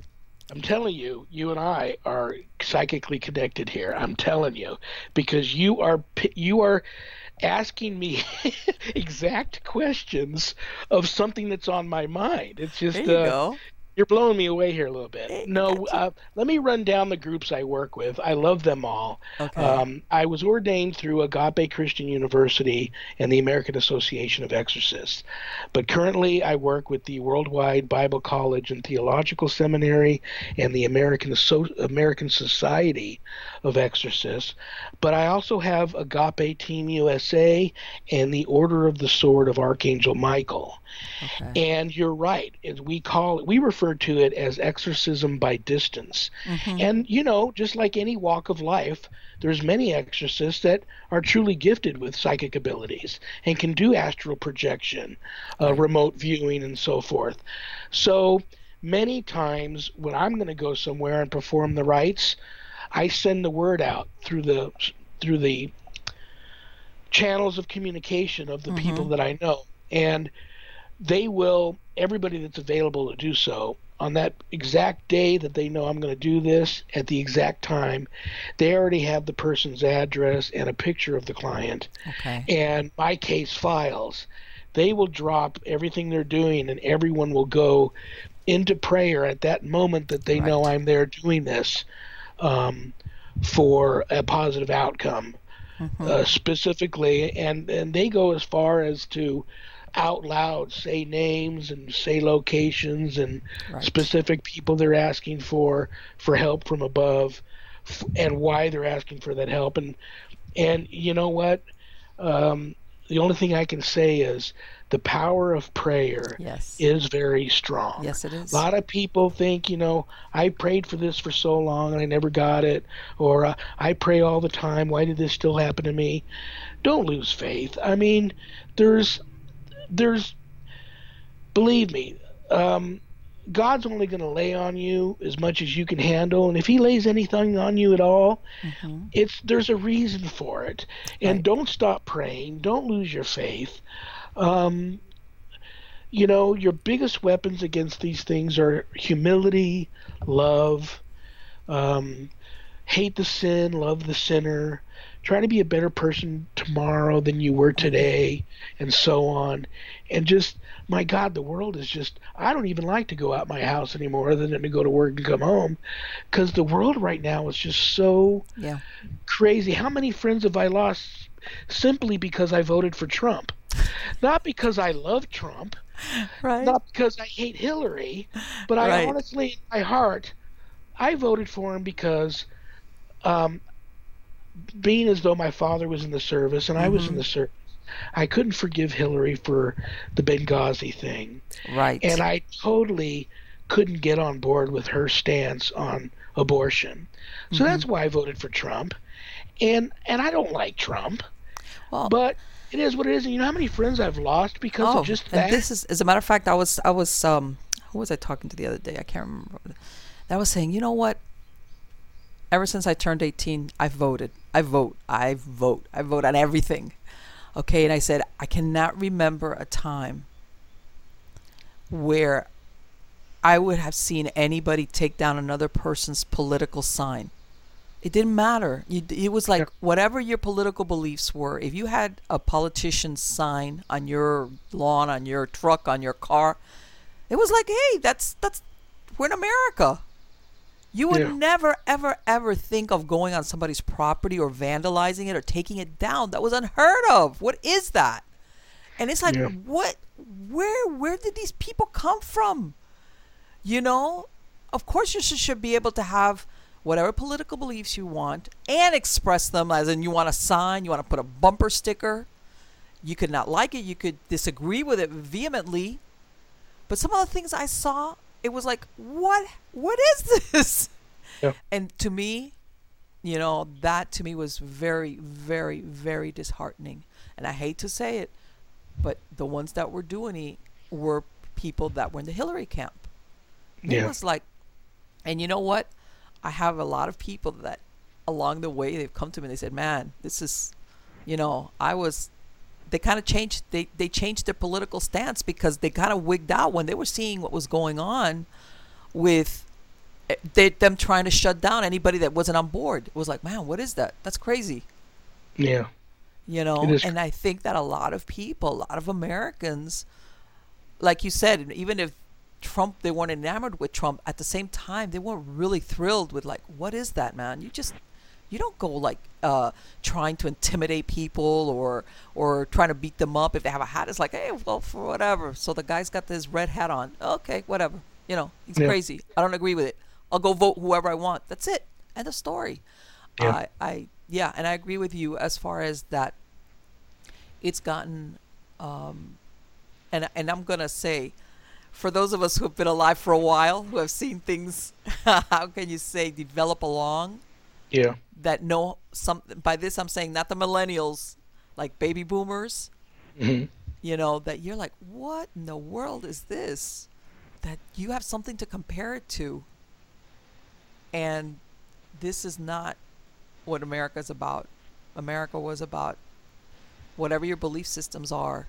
People can disagree with you but you don't attack people, or like I said, or vandalize their property or do anything like that. That's that that that to me is scary, and I and and I understand what you're saying about as far as like, yeah, you know, sometimes it's just better. What mm-hmm. is it? Stay home and let's let's binge on Netflix.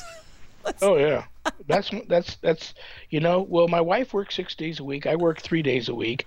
So Uh-huh. on our days off, you're right. We stay home. We with the dogs, and we make sure we have plenty of groceries for the weekend, and we find some good stuff to watch on TV. And I'm in here working on cases, and she's still doing homework for her office, and we prefer just to do that because Yeah. you know, I talked to a gentleman the other day that's been an exorcist for many, many years, and he, we don't like to be, we don't like to be like these end of days type guys Mhm. preaching end of days, but something is coming, and it's like we have this hedge of protection around us that has been, uh, like you said earlier in the show, these things have all the time in the world and they never give up. So they've been eating away and eating away at this hedge of protection. And it's probably as broken down and as thin as it's ever been. Right. And our whole world is infested with evil now. And it's just going to get worse unless people, I'm not telling people to convert to Oh, Catholicism, of course. but find find this higher power that you do believe in of love and light and start praying to that and just start being a better person Yes. we need to push this back Yes. uh, or something really really bad's going to happen because it's it's it's it's uh, the whole world is under uh, what's the term i'm looking for you used that earlier uh, oppression yes. we're Well, under an evil oppression Yeah. right now the And- whole world and it's and I tell everybody, you know, um, sometimes it's like, do you do the right thing when nobody's watching? And by this, I don't mean like let's wig out and get paranoid, but Yeah. you know what they say, you know, what's in a person's heart, only God, or the goddess, or whatever you're, the divine, whatever you want to call it. Hey, I'm good with that. Only knows what's in a person's heart, and what is it that you do when nobody's there to witness it? Do you do the right thing? Okay, and by this, I'm saying, God, we're human beings. And personally, I think that life is meant to be messy, as in you screw up royally sometimes on the choices you make. And then you learn, hopefully. Eh, I got to stop doing that. I shouldn't do that anymore. Yeah. You know, and that's that is what life is supposed to be about. You know, contrary to it's like, you know, how these supposed holy men that they went up to the mountain, it's like, man, who's not going to be holy if you were in a mountain? It's it's when it's difficult is when you got to engage in life, you know. So you know, I think that overall, I, t- I tell everybody, I'm not, I don't believe in transhumanism. However, I am a humanist. I believe in human beings. I believe in the goodness of human beings, and I believe that they will triumph. I believe that overall, most humans are good and will do the right thing. The thing is, like what you said, that nowadays what we see is the other part amplified, and you know, let's say for example, if you look a lot of these, not all, but some of these reality shows, it's like they exemplify the worst of human traits. Absolutely you know and they make them look admirable and you're going to be famous. And i said like i told you before there's a got a multitude of people that are running away from being ordinary which by the way most ordinary people are usually very happy. Those are the happiest the average people. And um and and, and, and it kind of gets amplified and, and i want to say sometimes it makes it look like we're going to get overrun because of course the thing is that that's the effect of media and the internet and we get it blasted like um but yeah i i do think that and it's a day-to-day thing. I think it's a day-to-day thing the choices that you make and the kind of person that you are. And um and uh that the way i look at it is that i still believe that the universe is friendly towards me. I i believe in a friendly universe. I don't in other words, it, some people say, "Oh, you're being very naive, Marlene," but that's the way I look at it. But that there are bad people and bad things, absolutely there is. There is. But I still think of it as a friendly universe who who wants to help out, you know. And this then we go down like what you were describing when let's say you're going to go on a difficult case and you have all these people in your network who pray for you or do whatever it is that they're going to do at that moment. And that is very, that is so, so powerful, Sean. Okay? When you believe in goodness, when you believe in, and I guess what I'm trying to say is I'm not talking about Rebecca of Sunnybrook Farm goodness, like, oh, that's, I'm talking about goodness that is, that people don't understand that it doesn't matter about space or time. how powerful that is to help somebody else. You know, like what you were describing as a backup. It's very, it's, God, people underestimate how powerful that is. And Yeah. also remote work when it comes to this field. Um, and like I said, m- in my experience, and, I'm- and I know some people, I'm, I'm going to do this little segue. And I'm going to, and you, you, you chime in and you tell me, Marlene, I agree with you, or no, Marlene, you're. I believe that in some of these cases, we kind of throw the. um, we want to throw it at God, you know, like, oh, why did you do this to me? And it, sometimes, even in these cases where we're talking either something supernatural, a regular dead person, or something malevolent and darker, you have to ask yourself, what is it about this situation that feeds your soul, as in the person that's being victimized or the family? What is it about this that feeds your soul? And you might get really weird looks like, what do you mean? What do you mean? Are you saying it's my fault? Maybe. Besides the obvious of maybe you dabbled in the black arts or you were Satanist or you were out there going, hey, what is this about it that feeds your soul? And by this I mean you'd be surprised and as you could tell, I'm a uh, well, that's my field of interest is I'm a subconscious behaviorist. The subconscious is very powerful as to how it will manipulate things behind the scenes to bring and manifest certain things into your reality. And you could say, well, God, no, maybe it wasn't God. God was standing going, you sure about this? Go ahead. Okay. That we bring this into our existence to manifest it in one way or another. Whether it's being victimized, and I've seen this. That's why I asked you that question about that case that you said. I said, has she ever been molested or raped or anything of that nature? And I think, and some people say, wow, that's, and, you go, sometimes this is some, especially when you're talking these type of cases that are really dark and that, that some people need to do that in, inner search to like, okay, from here we can break away from that, where you say, you know what, maybe there is something here that I'm getting out of it, even though I don't want to admit it, even though logically I'm scared, I'm crapping in my pants, Yeah. or it's wrecking my family, you know, or wrecking my life, whatever. And, you know, I think from there, you know, but yeah, I, I ultimately, despite what we were talking about, how how some of these beings are very dark, and sometimes difficult, if even understandable, what their reasoning is. Ultimately, I think that under those circumstances, they can be overcome or pushed away in the sense of you have no interest with this person any longer. Okay, move on and go find somebody else to engage with. But you know, and and the reason why I brought that up, Sean, is because you know how we were talking about that. Sometimes, let's say you go in there, and you do your thing, and this person kind of engages. But if they don't work it out in their head why maybe this came about, they could very easily fall into, like you said, th- into a scenario where they invite this back in Yeah. because that trigger inside of them is still there. And I know a lot of people would think, well, Marlene, you know, if you is that what you do on every paranormal investigation? You psychoanalyze these people. I go, no, but you know what? On some of these really dark things, where s- p- may- maybe things are really horrible for somebody or for a family, you do need to ask those questions. I don't know. Have Oh, you yeah. ever run across this where you think part of the problem is the people that are experiencing it themselves? Besides that, obviously, that lady that wants to be on Ghost Adventures, that is. Well, what's funny is that you, uh, we Sharon and I usually decide do they need an intake form.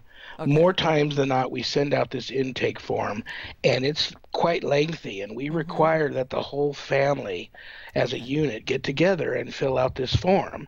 Usually, I lose people right there once they receive the form because it's lengthy, and they have to get the whole family together and uh, the form you're right. Everything you just talked about is going to happen to these people when they read this intake form.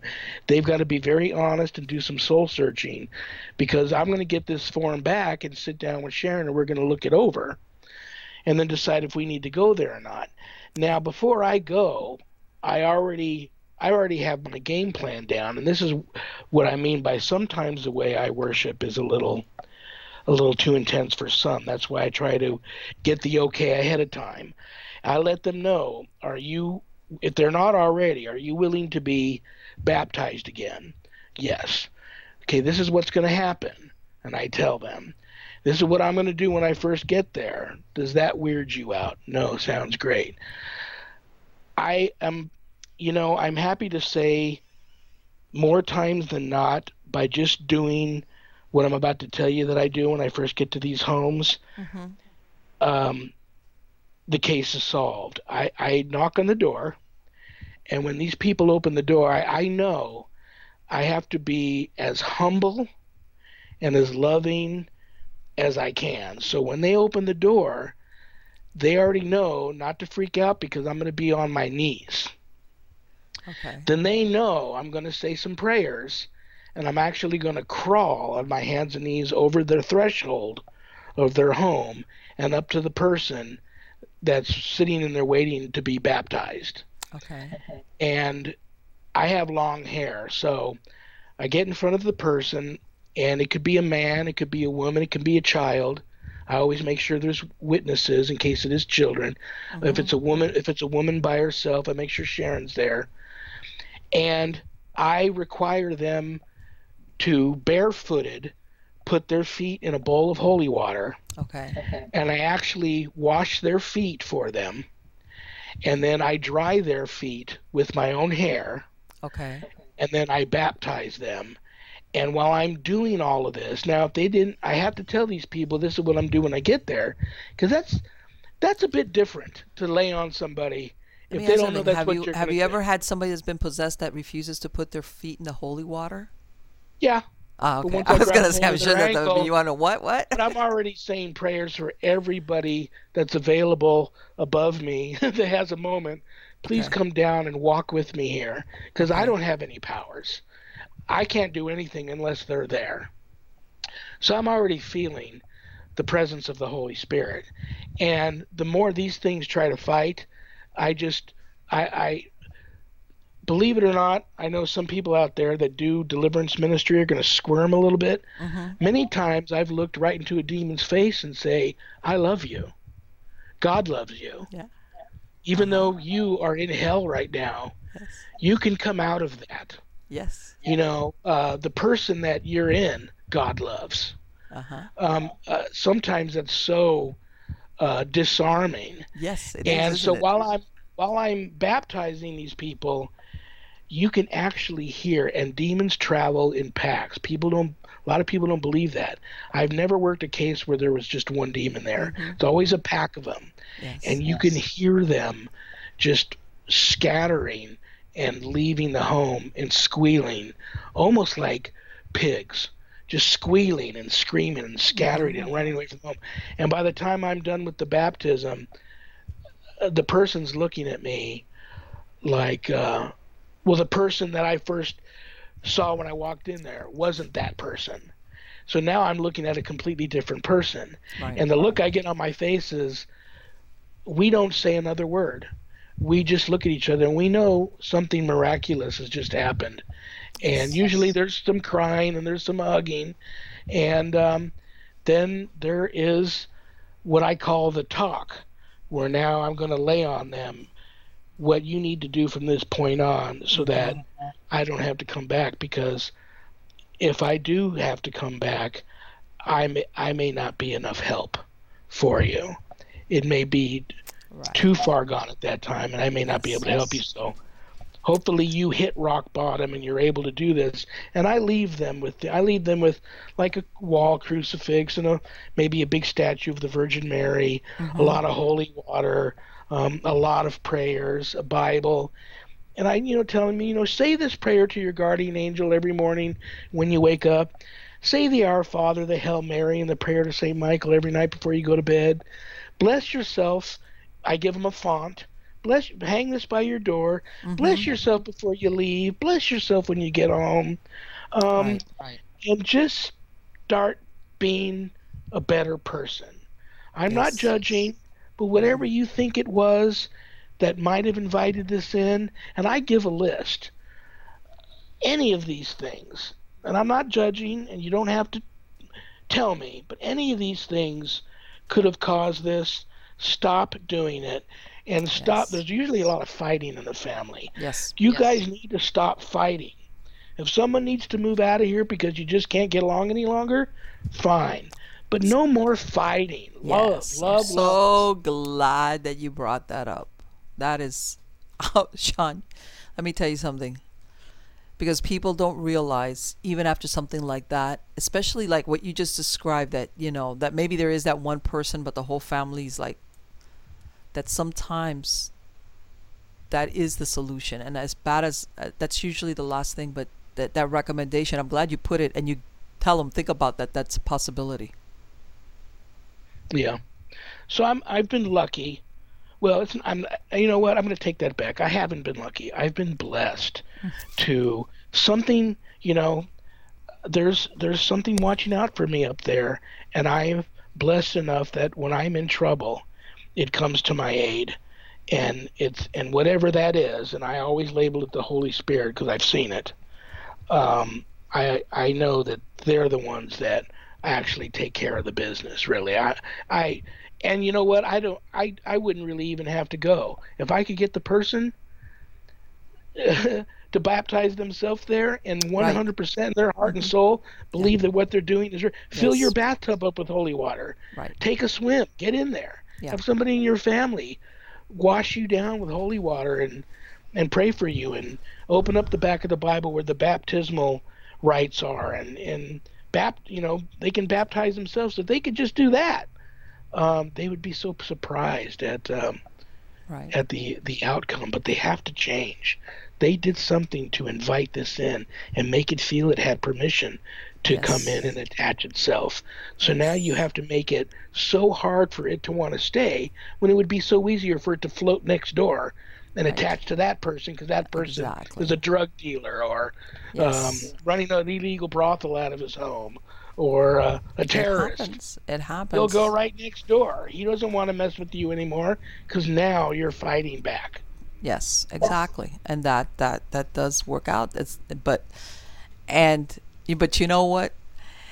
There's psychologically, there's nothing like having somebody like you show up on their doorstep and do it. I mean, for that person's belief system, as human beings, we're like, okay, I got I got the exorcist here. You know, he's gonna he's gonna kick the butt of whatever this is.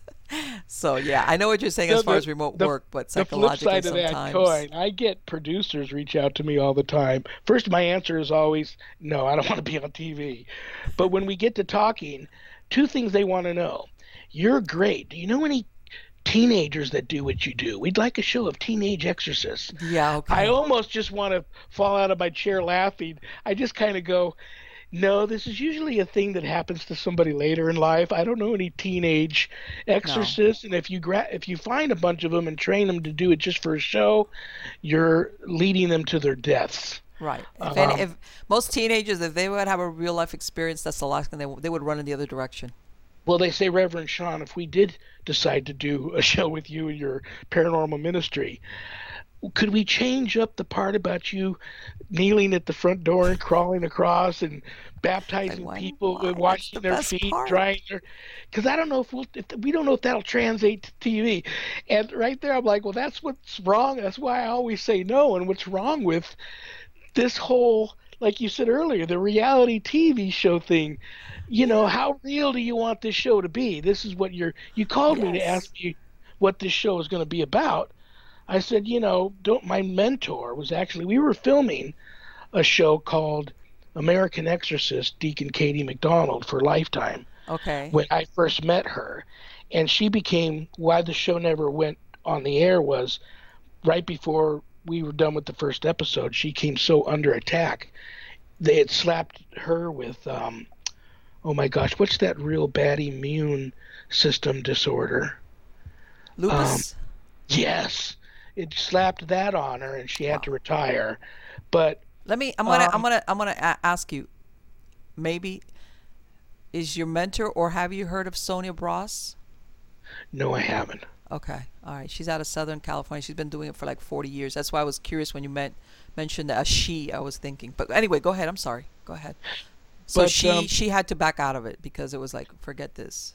Well, there was a producer on on site at one of these sizzle tapes they were filming, and he was just like these producers that call me up and go, "Do- "You know, this is a reality TV show, but does it have to be that real?"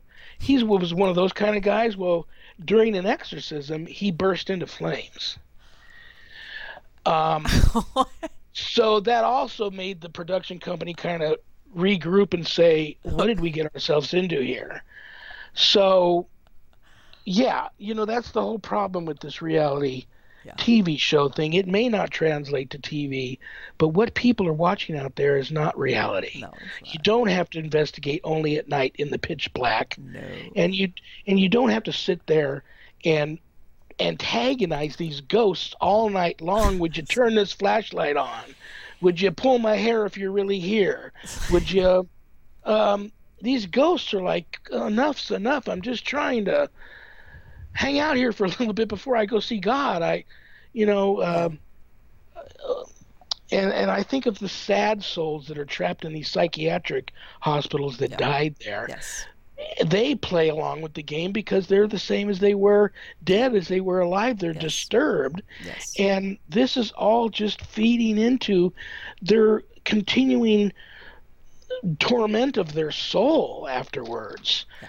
These Mhm. places need to have people like you, people like me go in there and help these these Yes. things move on. Because and a when lot they of them- this- this- demolish, m- you know, especially like you said, some of these older asylums. This was, was a, which of course, you know, people would get institutionalized.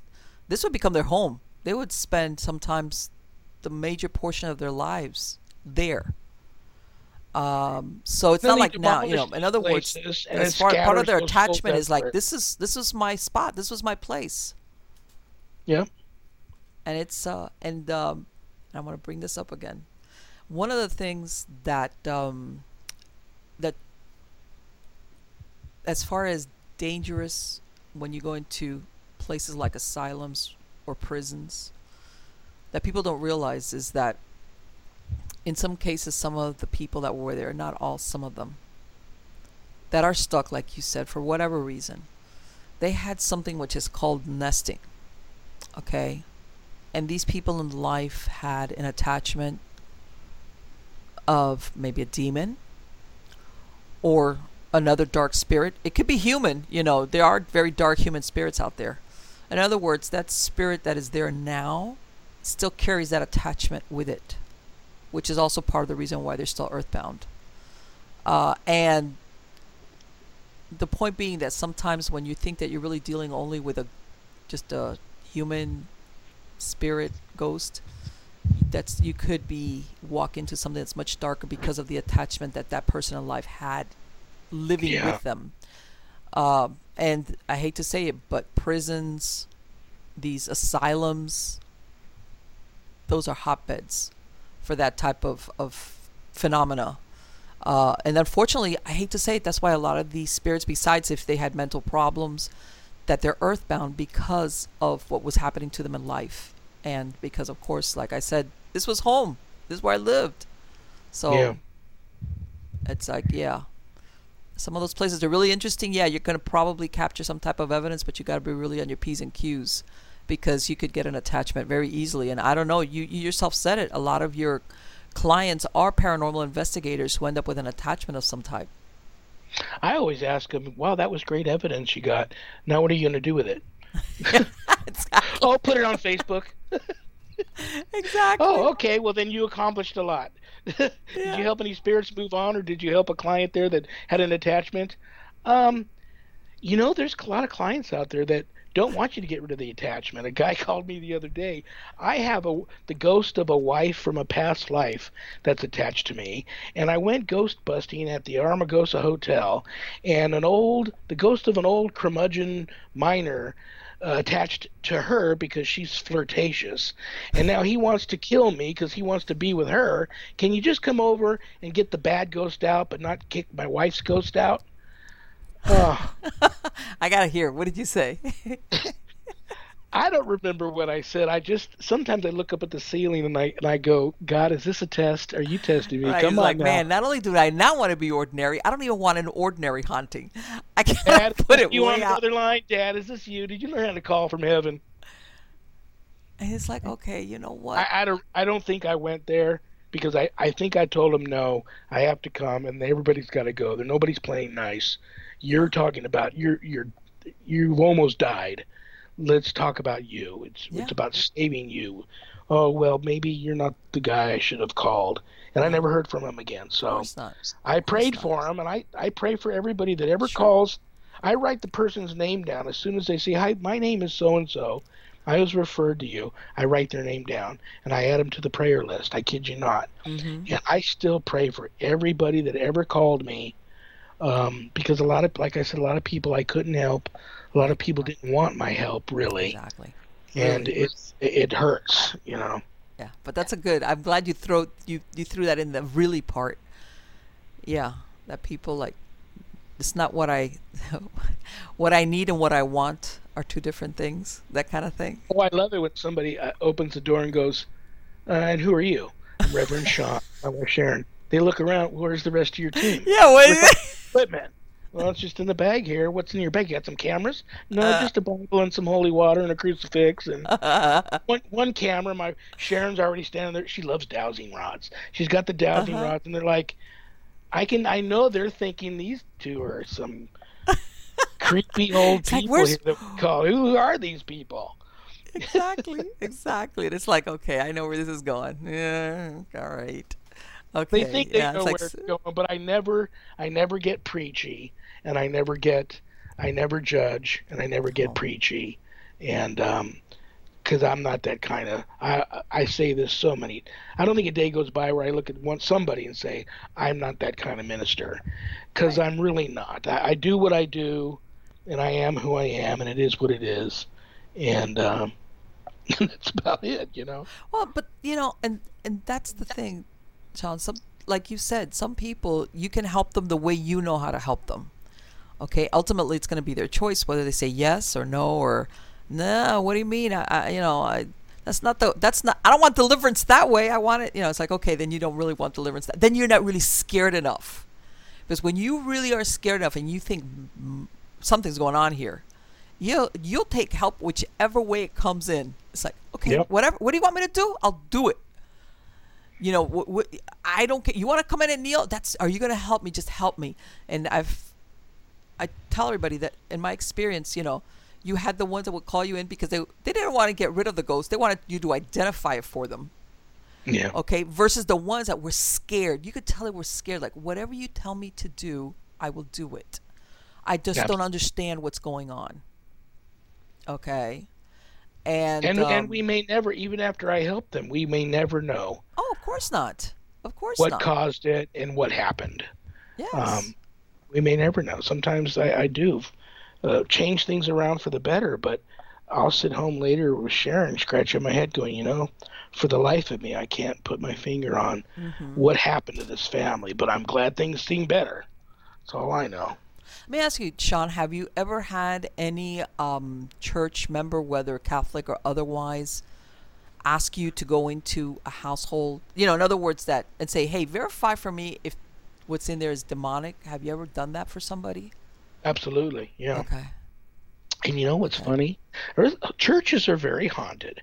When I go to even the one that I go to, and it's on hallowed ground, Yeah. and it, they're usually just like you said, it, the people that hang out at the asylum. That was their home. Some people were so devoutly uh, religious and spent so much time in church or at that particular church, they know they can see God anytime they want, but they love staying there with their church because they know Yeah. they're still going to see their friends, they're still going to see their family, they're going to see God present every Sunday at the Eucharist Yes. and and they're happy. So that freaks a lot of people out. But yeah, someone says, listen, if it's just a ghost, if it's Hunk, Uncle Tom or Aunt Betty that's just watching over the family, maybe you can tell her just to quit scaring us. She's welcome to stay, but quit scaring us. But if it's something demonic, we need to know, and we just are we're just not sure. So yeah, I I'll just show up, and I don't want to antagonize and make things or or I don't do religious provocation like some Yes. guys do. That makes things worse, in my opinion. I'll just go over to have a cup of coffee or um, uh, a glass of tea and and talk with them, visit with them. And as I'm there, Sharon might walk around a little bit, not doing anything, just just walking. We might not even take any photos or have a tape recorder running because I may sense that I don't want to really do anything out of the norm. And whatever's there already knows why we're there, but I don't Right. want to do anything to make things worse. Yeah. So we will sometimes just sit there and have a cup of coffee, maybe a bite to eat, and and then we'll en- eventually excuse ourselves, and I'll call them. I'll talk with Sharon, and we'll decide what I should say to them when I call back, and then we'll go from there. Yeah. Have you ever been the cleanup crew that they've had a paranormal team in there that has, like you said, either either through ignorance or provocation, made it ten times worse? Absolutely. I, I I would have been one with this one woman we talked about, but I realized she didn't really want help. Right. But yeah, I've worked many cases where, uh, but usually I've been fortunate. Either the team reached out to me, we were working this case, we're in over our heads, we need your help, or the client reached out to me and said, I had such and such investigators here. Okay. They're they're they feel they're in over their head and they recommended you. Right. Um, so I've been fortunate that way. Yes, yeah, because I know that sometimes, um, and that's good because some, and that's why I tell you know people. I said, you know, if you ever going to call in a team, you know, look at you know how long you know how long they've been together. I said because usually those are the teams that have more experience. And if you ever feel uncomfortable with a team, because basically you're opening your house up to a stranger, because you got to be careful also. If you le- legitimately have some type of supernatural agency doing something in the house, whether it's just a regular dead person or something darker, which is not as common as people think either. The last thing you want is somebody inexperienced, or like you said, things that provocation is because they want to get their. That's the last thing you want. You got to check people out before you let them in your house. And if you don't ever feel comfortable, don't bring them over. And um, I said, and if you can't find anybody in your area, go to a well-established group that's close by. Maybe doesn't serve you, but chances are, like what you said, you know of people that you trust if you're going to give a referral out, Yes. You know. Yes. and that's super important. By the way, I was curious to ask you because my son was in the Navy. You you were in the Navy as well? Yeah, I was in. I, you know, looking back, if I knew then what I know now, Right. I would have stayed in probably 15 and retired. But I only stayed in for the one tour of four years and got out. I Mhm. was disappointed. It wasn't, and I talked to my dad a lot. He was still alive during that time. Right. I went in because of him, and I talked to him a lot about it. And he said, "It's it's not my Navy." So if that's what you were expecting when you went in, I'm I, I'm sorry, but and I support you. If you don't want to re-enlist, you know you're welcome to come back home. And I'm a total mama's boy. I lived with my parents till, oh my God, till almost I got married, like my 30s. yeah. Um, I, I followed him here to Vegas. I came, true story. I came home from the Navy. They had already moved to Vegas for ballet. Right. They were gone. They didn't even tell me. I thought my they they ran away on me. And you're like, I couldn't wait. find them. Called my sister. My sister said, "Oh, they didn't tell you they moved to Vegas." I'm all, "You're kidding me!" And then I I showed up at their door at Vegas, knocking on the door. Um, they tried to they tried to sneak out on me and hide out, and I found them. No luck. Uh-uh. No, I found them. I am a real mama's boy. Yeah. So Well, you know what? It's real, and I ha- you know what? I'm. Oh, I almost killed my dog here, who's always under my chair. My son, he, my youngest of all of them, he was one of these that he went straight out of high school. As a matter of fact, he signed up even when he was in his senior year. And I Wow. told him, Andrew, are you sure? Are you sure? And, ah, mom, I want to. Okay. Because he had this thing about the seals going on. yep, Okay, me too. All right. I said, Andrew, you know, because he signed up about six months before he graduated. And all through, the, I was like, sure? Yeah, mom, yeah, mom, yeah, mom.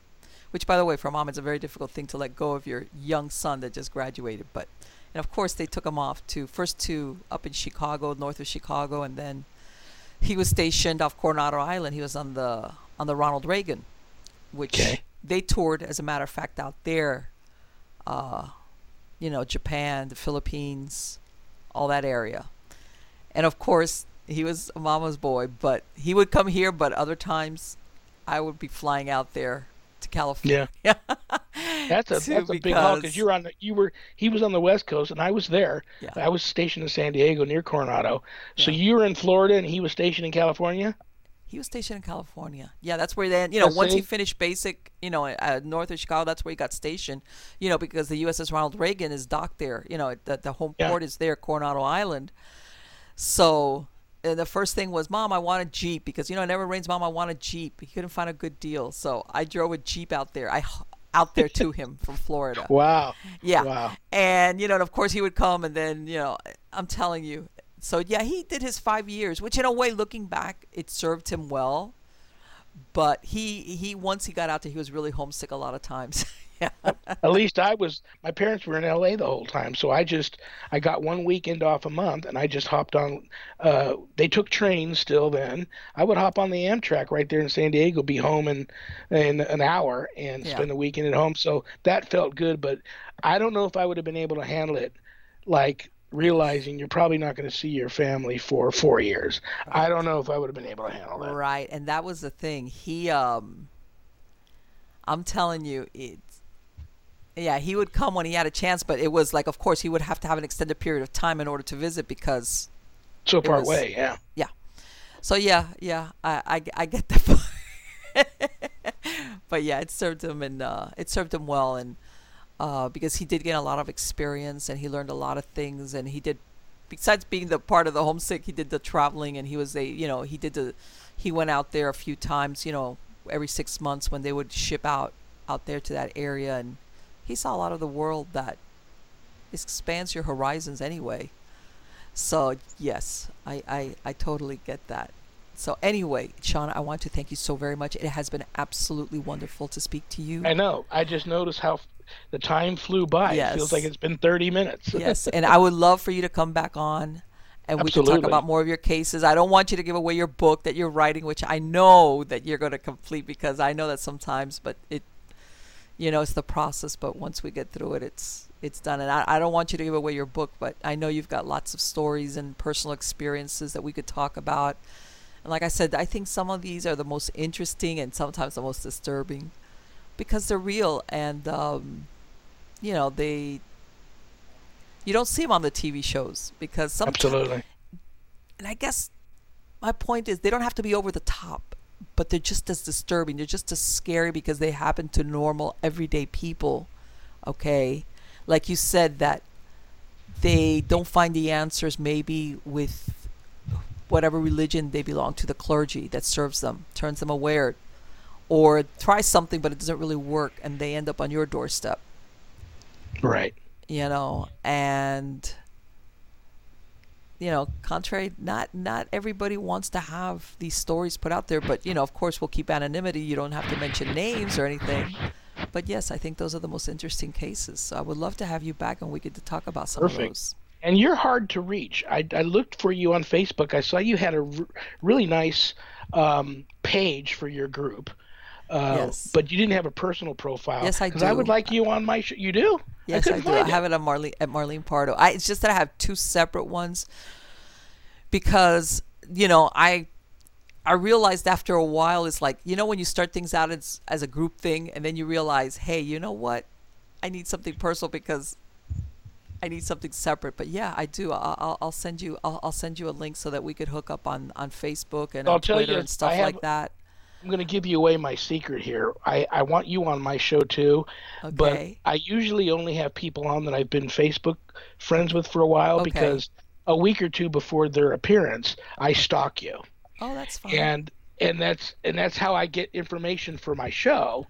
yes. And um, and so we would have. I mean, you're so easy to talk to. We would have a, a great show You know but what? I- One of the things that a a lot little of bit- people ask me about, and I'm going to tell you because I've written two books, and you know, I, I'm, a, I'm, a, I'm, I'm, my field is, you know, like I said, I'm a subconscious behaviorist, but for many years I was a hypnotherapist, and I would do alternative hypnotherapy, and you know, I would do normal stuff like stop smoking, all that, you know, regular stuff, but I did a lot of work with spiritual attachments.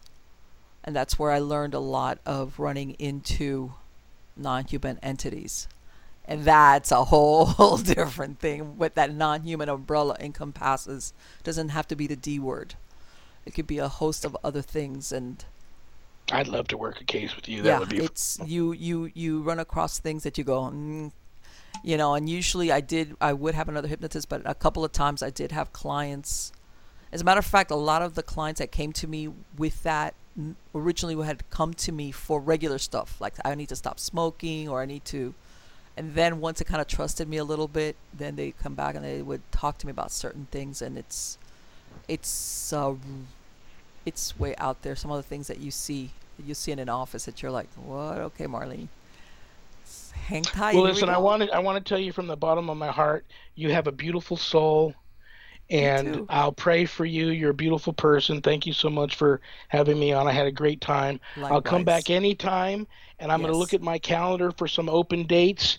And I'm Okay. when, when we hook up on Facebook, I'll send you some invitations. You got it. Fantastic. It would be my pleasure. Absolutely. So take care, Sean. Make sure your dog's okay. Yeah, yeah, I have six little dogs that they're like children. You know when children follow you wherever you Yeah. go when they're little? Uh-huh. Well, Yeah. my six dogs, they're like, believe it or not, they're grouped. And everybody who's seen my show knows that I live in a farm and I've got birds and animals. So I say, look, if you hear weird noises, hey, that's what it is. Yeah. I can't control It is the is. animals, but yeah, they're okay. They're just under me, and one of them. Very uh, but anyway, thank you so much, darling. It has been wonderful. Take care and have a good weekend. Okay. God bless you. We'll talk to you soon. Likewise. Okay. Bye. Bye. So, what did you think, guys? Wasn't it a great interview? Oh, Marlene, you're so easy to please. I am. No, I'm only kidding. I am. I mean, it's not a question of even being easy. It's that when you have a great guest like that that talks about, you know, what I like to hear. You know, this is what happened to me as a kid. This is what happened. This is what happened to me in my life that now, um, this is where I'm at and how I got involved in an area of the paranormal that a lot of people shy away if you're smart i guess shy away from they're scared of it even and, and i'm not kidding what he said where he ends up with a lot of uh, people coming to him because they have been turned away by whoever the clergy is that serves their religion if they belong to one you know um, that they come to him because they got no help. And you would think, well, um, why would they don't? The, everybody thinks that when somebody goes to their clergy, whether it's Catholic or like he said, whatever, and they don't get no help or they get turned away by whoever, no, oh, they don't believe it, and it's like, no, that clergy is not helping because they do believe. okay, the problem is that they don't. They do believe, and they don't want to step into the ring, possibly because remember, if you're a clergy and you know you serving, you know, or ministry or whatever, and you know you're gonna have people come to you with different problems. Some of them are regular stuff, you know. Some of them are serious, but no paranormal slant to them. And you know, it's inevitable that you are going to have people that come to you that I'm not when when I say this, I'm not talking insanity, but that sometimes they got mental illness going on and they're functioning, but their grasp on reality sometimes is not good or comes and goes, or if they're aging and you know, so they understand that you know what sometimes when this person comes to me with this problem and remember you know that person's perception is their reality okay? But so these people when you're when you're used to working with different groups of people that come to you with different problems so let's say somebody comes to you now and tells you father or you know pastor or, or anybody or rabbi i've got something going on in my house. I'm hearing all these strange noises or let's let's let's take it to the nth that case that he was discussing where this woman's getting raped. And he, her husband's a witness and he can't even interfere which is that's that's pretty way out there more than likely this minister whoever is has two things they could probably say okay depending of course how the person presents themselves and how coherent they are do i have somebody with a mental illness do I have somebody that's doing drugs. You know, which by the way, that's what it is. Mental illness, drugs is the person's attempt at self medication. You know, they don't go out there, they medicate their own way, and this is what's worked for them. But bottom line, it's organic. Okay, or do I have somebody that legitimately might have something supernatural happening with them? And that number, that last possibility, is the one that they, they're scared about and that they believe, they know it exists. They know it exists. And that's why a lot of them don't open that Pandora's box. Number one, they might theoretically know how to handle it. In other words, whatever religious organization they belong to has instructed them or told them this is what you do. But you know how that thing, one thing is in theory and another thing is in practice? They might feel, I'm out of my depth. And I think that deep down inside, especially somebody that like that that that their their daily is that religious work whatever the religion is by the way. I'm not talking judeo-christian only anything. There's something in you in your soul whether you recognize it or not that when you get that person that comes to you and tells you i have this going on. I'm experiencing these things or i have been experiencing it for many years. It's followed me and now i i, I i'm at my wits end or now after I moved to this place, whatever. There's something in that person that they, at some point when they're talking with that person, they're discounting the mental illness or drug, that they're thinking this could possibly really truly be paranormal or supernatural and dark, maybe, maybe not. But that they will then take the brunt of an attack. They know it, or they suspect it, or they more than likely they fear it. What he, what Sean was describing. Why? Because if indeed that person is it doesn't even have to be malevolent. It could be it could be a regular dead person that was that's dark. Just a real SOB in life and is like a major one in death. He's dark. He's dark. He might have an attachment of his own carrying, whatever. You know what that entity is going to do if it's an intelligent, and we're not talking here residually? They're going to try to cut you off at the pass. We don't want the cavalry coming in here and saving this person and throwing holy water around, or God forbid, prayers or whatever. Incense, you know, if you're Buddha. Uh, let's see, we can scare him out of here. What? How do you do that? Something like what Sean described. So all these people, all these religious people that sometimes like he says that they end up turning away, it's I want to say they want to help people, but there's an instinct of self-preservation that they understand only too well and do believe that it is true. They might not come and tell the person, "Oh, I know perfectly well that what you're describing is probably very real."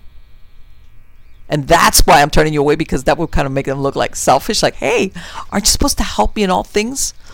And maybe this person will say, if I'm being tr- truthful and honest, I am willing to help you if your problem was a regular problem.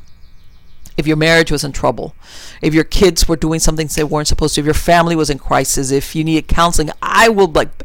But once you start going into that area of paranormal, supernatural, possibly dark, what God knows, oh, you know what? I want to help you, but I don't I don't want to get attacked. And they all know that. They all fear it. I've heard of some religious uh, organizations even referring people to God. Like, oh, yeah, go, to them. They they know how to handle this. So are we all talking about the same God? That's that's that's where we're going with. Is that we're talking the Christian belief system? Are we? Isn't it the same? Like Jesus and God and the Holy Spirit? What happened? Why why would a Catholic priest be any more powerful than, they say, an Episcopalian? Is like, eh, I don't get it. Why? Because they all know deep down, like I said, if you deal in spiritual matters, if you traffic in the spiritual on a daily basis, you understand very, very well what the risks are. And if you don't consciously understand them, subconsciously, spiritually, you are aware of the risk or the repercussions that could come your way of interfering or helping somebody that comes to you with that sort of problem. And by this, my point being that what Sean does, that's what I'm saying. It's there is no glamour in it. There isn't. And he was very forthright about describing what's happened to him when he took on his first really dark case. Okay? To the point that whatever was there, okay, derailed that that that help that person was going to get. Which, you know, I mean, because it just it just full board like. Did you hear what he said? He doesn't use that bedroom anymore. That to me speaks like volumes is not enough. It's like the Encyclopedia Britannica, for those of you who still remember what that was, worth a validation. When something is over and done with, this episode is gone, but it was so horrific or so, it imprinted so much on you that, you know what, I know whatever is gone is gone, but I still don't want to go into that room because if not, I will revisit that experience. And you usually only feel that way when something is like full bore, like overcomes you. Okay? So the fact that obviously it sounds like he still lives in the same house, that's like, yeah, it's there, but we're not going to use that room no more. Nah, thanks. Okay? And he, he, he comes up against evil and, you know, and, and, um, again, I don't I don't want to make it sound like oh every case is demonic or every case is an elemental or a non-human spirit that from an unknown origin. Not. Sometimes we're talking an attachment from a human spirit, like a regular like sometimes it's a non-human and it's an elemental. Some of them are dark some of them are not so dark. There's dark force entities. I mean there's a whole host of things but that's not as common as people think most of the attachments that people get, or if not even an attachment, let's not go there. Just a haunting, a regular old haunting. Sometimes it's that person, that person that's trapped, that person that's got something going on with you, some type of personal thing, love, hate, who knows? Sometimes it's the land. Doesn't always have to be dark and dirty, but like I said, um, and if you know sometimes people did invocations at certain locations that open a portal or a doorway, like a rip in dimensions. However you want. I mean, that's a whole nother show. But again, anyway, guys, I hope you liked the show. I loved it. I love speaking to Sean. I think he's uh, he's very knowledgeable, and um, I think he was on the money. You know, when I, I want to say he's very authentic and genuine when he talks about his experiences. And I loved it when he says, I don't know anything. It's like, thank you. In this world that we live in where everybody's an expert about something, it's great to say, yeah, I know a lot, but in reality, I don't know everything. Like mine, which is forever the student. Okay, because there's always, especially in this field, by the way, there's always, believe me, for all we think we know, okay, there's a lot we don't know. And even what we know is only as in what we have experienced firsthand for ourselves. That's how I learned, you know. And then, but there's always stuff that's happened that never happened to you that you're like, what he said, like, oh, what, what, what? How do, what, what do I do now? you know, which, again, basics of paranormal investigators. There's no shame in retreat if you ever come to an investigation where it's just better to back out the door and go, we, I, I got to talk to somebody about this. Or, you know, if you're the team leader, say, you know what, folks, we uh we gotta we gotta talk outside or away from this place or whatever. No shame in that whatsoever, whatsoever, because like he said, not everybody's meant to uh and by this I mean it doesn't even have to be a, a possession or or non-human entities. There's some type of very dark, dark hauntings of whether it was events that took place there or the human entities that are there, which are very dark and malevolent and manipulative, and they're human. They were part. They were once inhabited a human body that some teams are not equipped or experienced enough to handle, and those are the ones that, sh- contrary, don't like, don't provoke it, don't stir up the. You know, just you back out and you say, you know what, this is this is I'm in over my head, and it doesn't have. By this, I'm saying it doesn't have to be like, oh my God, I think it's a devil. No, it could just be something really dark. And uh, and you do yourself and the client a favor, and you say, you know what, we gotta re, we gotta, uh, we're gonna go and look at this, and then not there. By the way, that's another thing. Don't ever talk about those things while you're there at that location. By this, I don't mean as in doing the client a favor. Even though theoretically in time and space, these entities, if they wanted to, could overhear what you're saying anyway. But you know what? Sometimes you need to remove yourself out of that place. And I've done it. I had gone on investigations where people, where everybody had gone in their separate cars, and we had two or three cars, and and we would go outside, and people wanted to talk, and I would say, no, no, no, no, no. Hey, over there, outside this neighborhood, there's a gas station. We'll meet over there. And we would go over there, and then we would do this really quick, like, hey, what are your thoughts? What happened? Because of course, there's certain things that you can't talk or discuss about, especially if the client's in the home, which nine times out of ten they were. And I would say, no, this is not the place.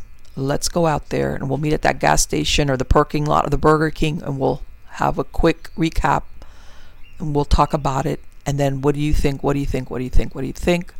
Okay, this, this, and this. Everybody, you need to look at what evidence you gathered and then let's reconvene and let's figure out how we're going to handle this. Or if there's anything to handle, there's a lot of times there isn't. It's like, how do you tell this person, uh, we don't think there's anything there. That's uh, I want to. You know what? I, I want to do a show about that. People would think, well, that's not really interesting.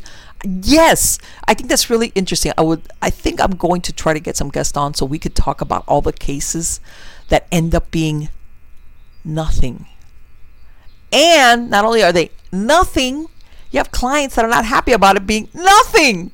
Of saying, if I were you, I'd be jumping for joy. I just figure out that you've got a possum who's crawled in your shed or under your thing and is making all that noise, or you've got a, a pipe, or you've got, uh, you know, a loose board up in your attic that. Why aren't you thinking, thank you? They're upset because you didn't find anything. Like, really? You really, then you really don't understand the concept of this thing, of what, of the bullet you just dodged. Anyway, guys, find me on Facebook. I'm on Facebook. Miami Ghost Chronicles, or you can find me personally on Facebook as Marlene Pardo true believer send me your stories i'm getting great ones but i want i want to get more uh, marlene at miamighostchronicles.com again i do live stream more on facebook and on twitter um, you know the podcast version you can find me on itunes spreaker spotify iheartradio i do a podcast version of these shows if i ever go on the field i kind of unless they're really it's like not podcast worthy but I would say 90% of the shows you're going to find a podcast version of it out there. Okay. Uh, again, you know, I have some terrific guests coming up. Yes. Yes, there's there's um there's a lot of interesting people that are going to be on the show that I think you guys are going to love. Um, and I think that that's again, I'm, I never get tired of saying this. You know what? I am the first one. I look at all this, all the paranormal shows. I look at them all, all of them, and I've been looking at them for years. Like way back when the only thing was out there was Leonard Nimoy, or you know, or you know, stuff like stuff like you know, in search of. You know, I've seen them all. This because when you're into this, you're into this, and of course nowadays I've seen them all. I watch them all. I've met a lot of the investigators myself firsthand. Um, but you know what? I still to me, the best is when I get one on one conversation with these investigators or whatever they is, or whether it's an author or whatever, and they tell their first hand stories that sometimes nobody's heard about that you're never going to see on the TV or on any of these shows because maybe they don't got the oof, you know, that, that, that producers want, but they're so subtle and so disturbing. And some things get resolved but not like in TV land where everything ends up with a nice bow on it. It's like hey, I, we did this and we tried to help this family, and sometimes it works, sometimes those those real cases to me are the most. I don't know that, that that the allure of this field is in those stories that all these people in different parts of the country and, and another country, you know, countries outside of the United States, different walks of life, different backgrounds, they all have very similar stories as to their experiences, and that tells me, that leads me to believe there's got to be something other, which I know because of my own first-hand experience. And by the way, these people had experiences even as children, teenagers, long before the paranormal, you know, rage that we got going on, where everybody sees ghosts and everybody's an investigator, eh, you know, and they had these experiences, and it's like, wow, see, there is something there. But again, guys, so thank you again so very, very much for being part of my audience and spending this time with me. With me, you are all absolutely wonderful. Take care.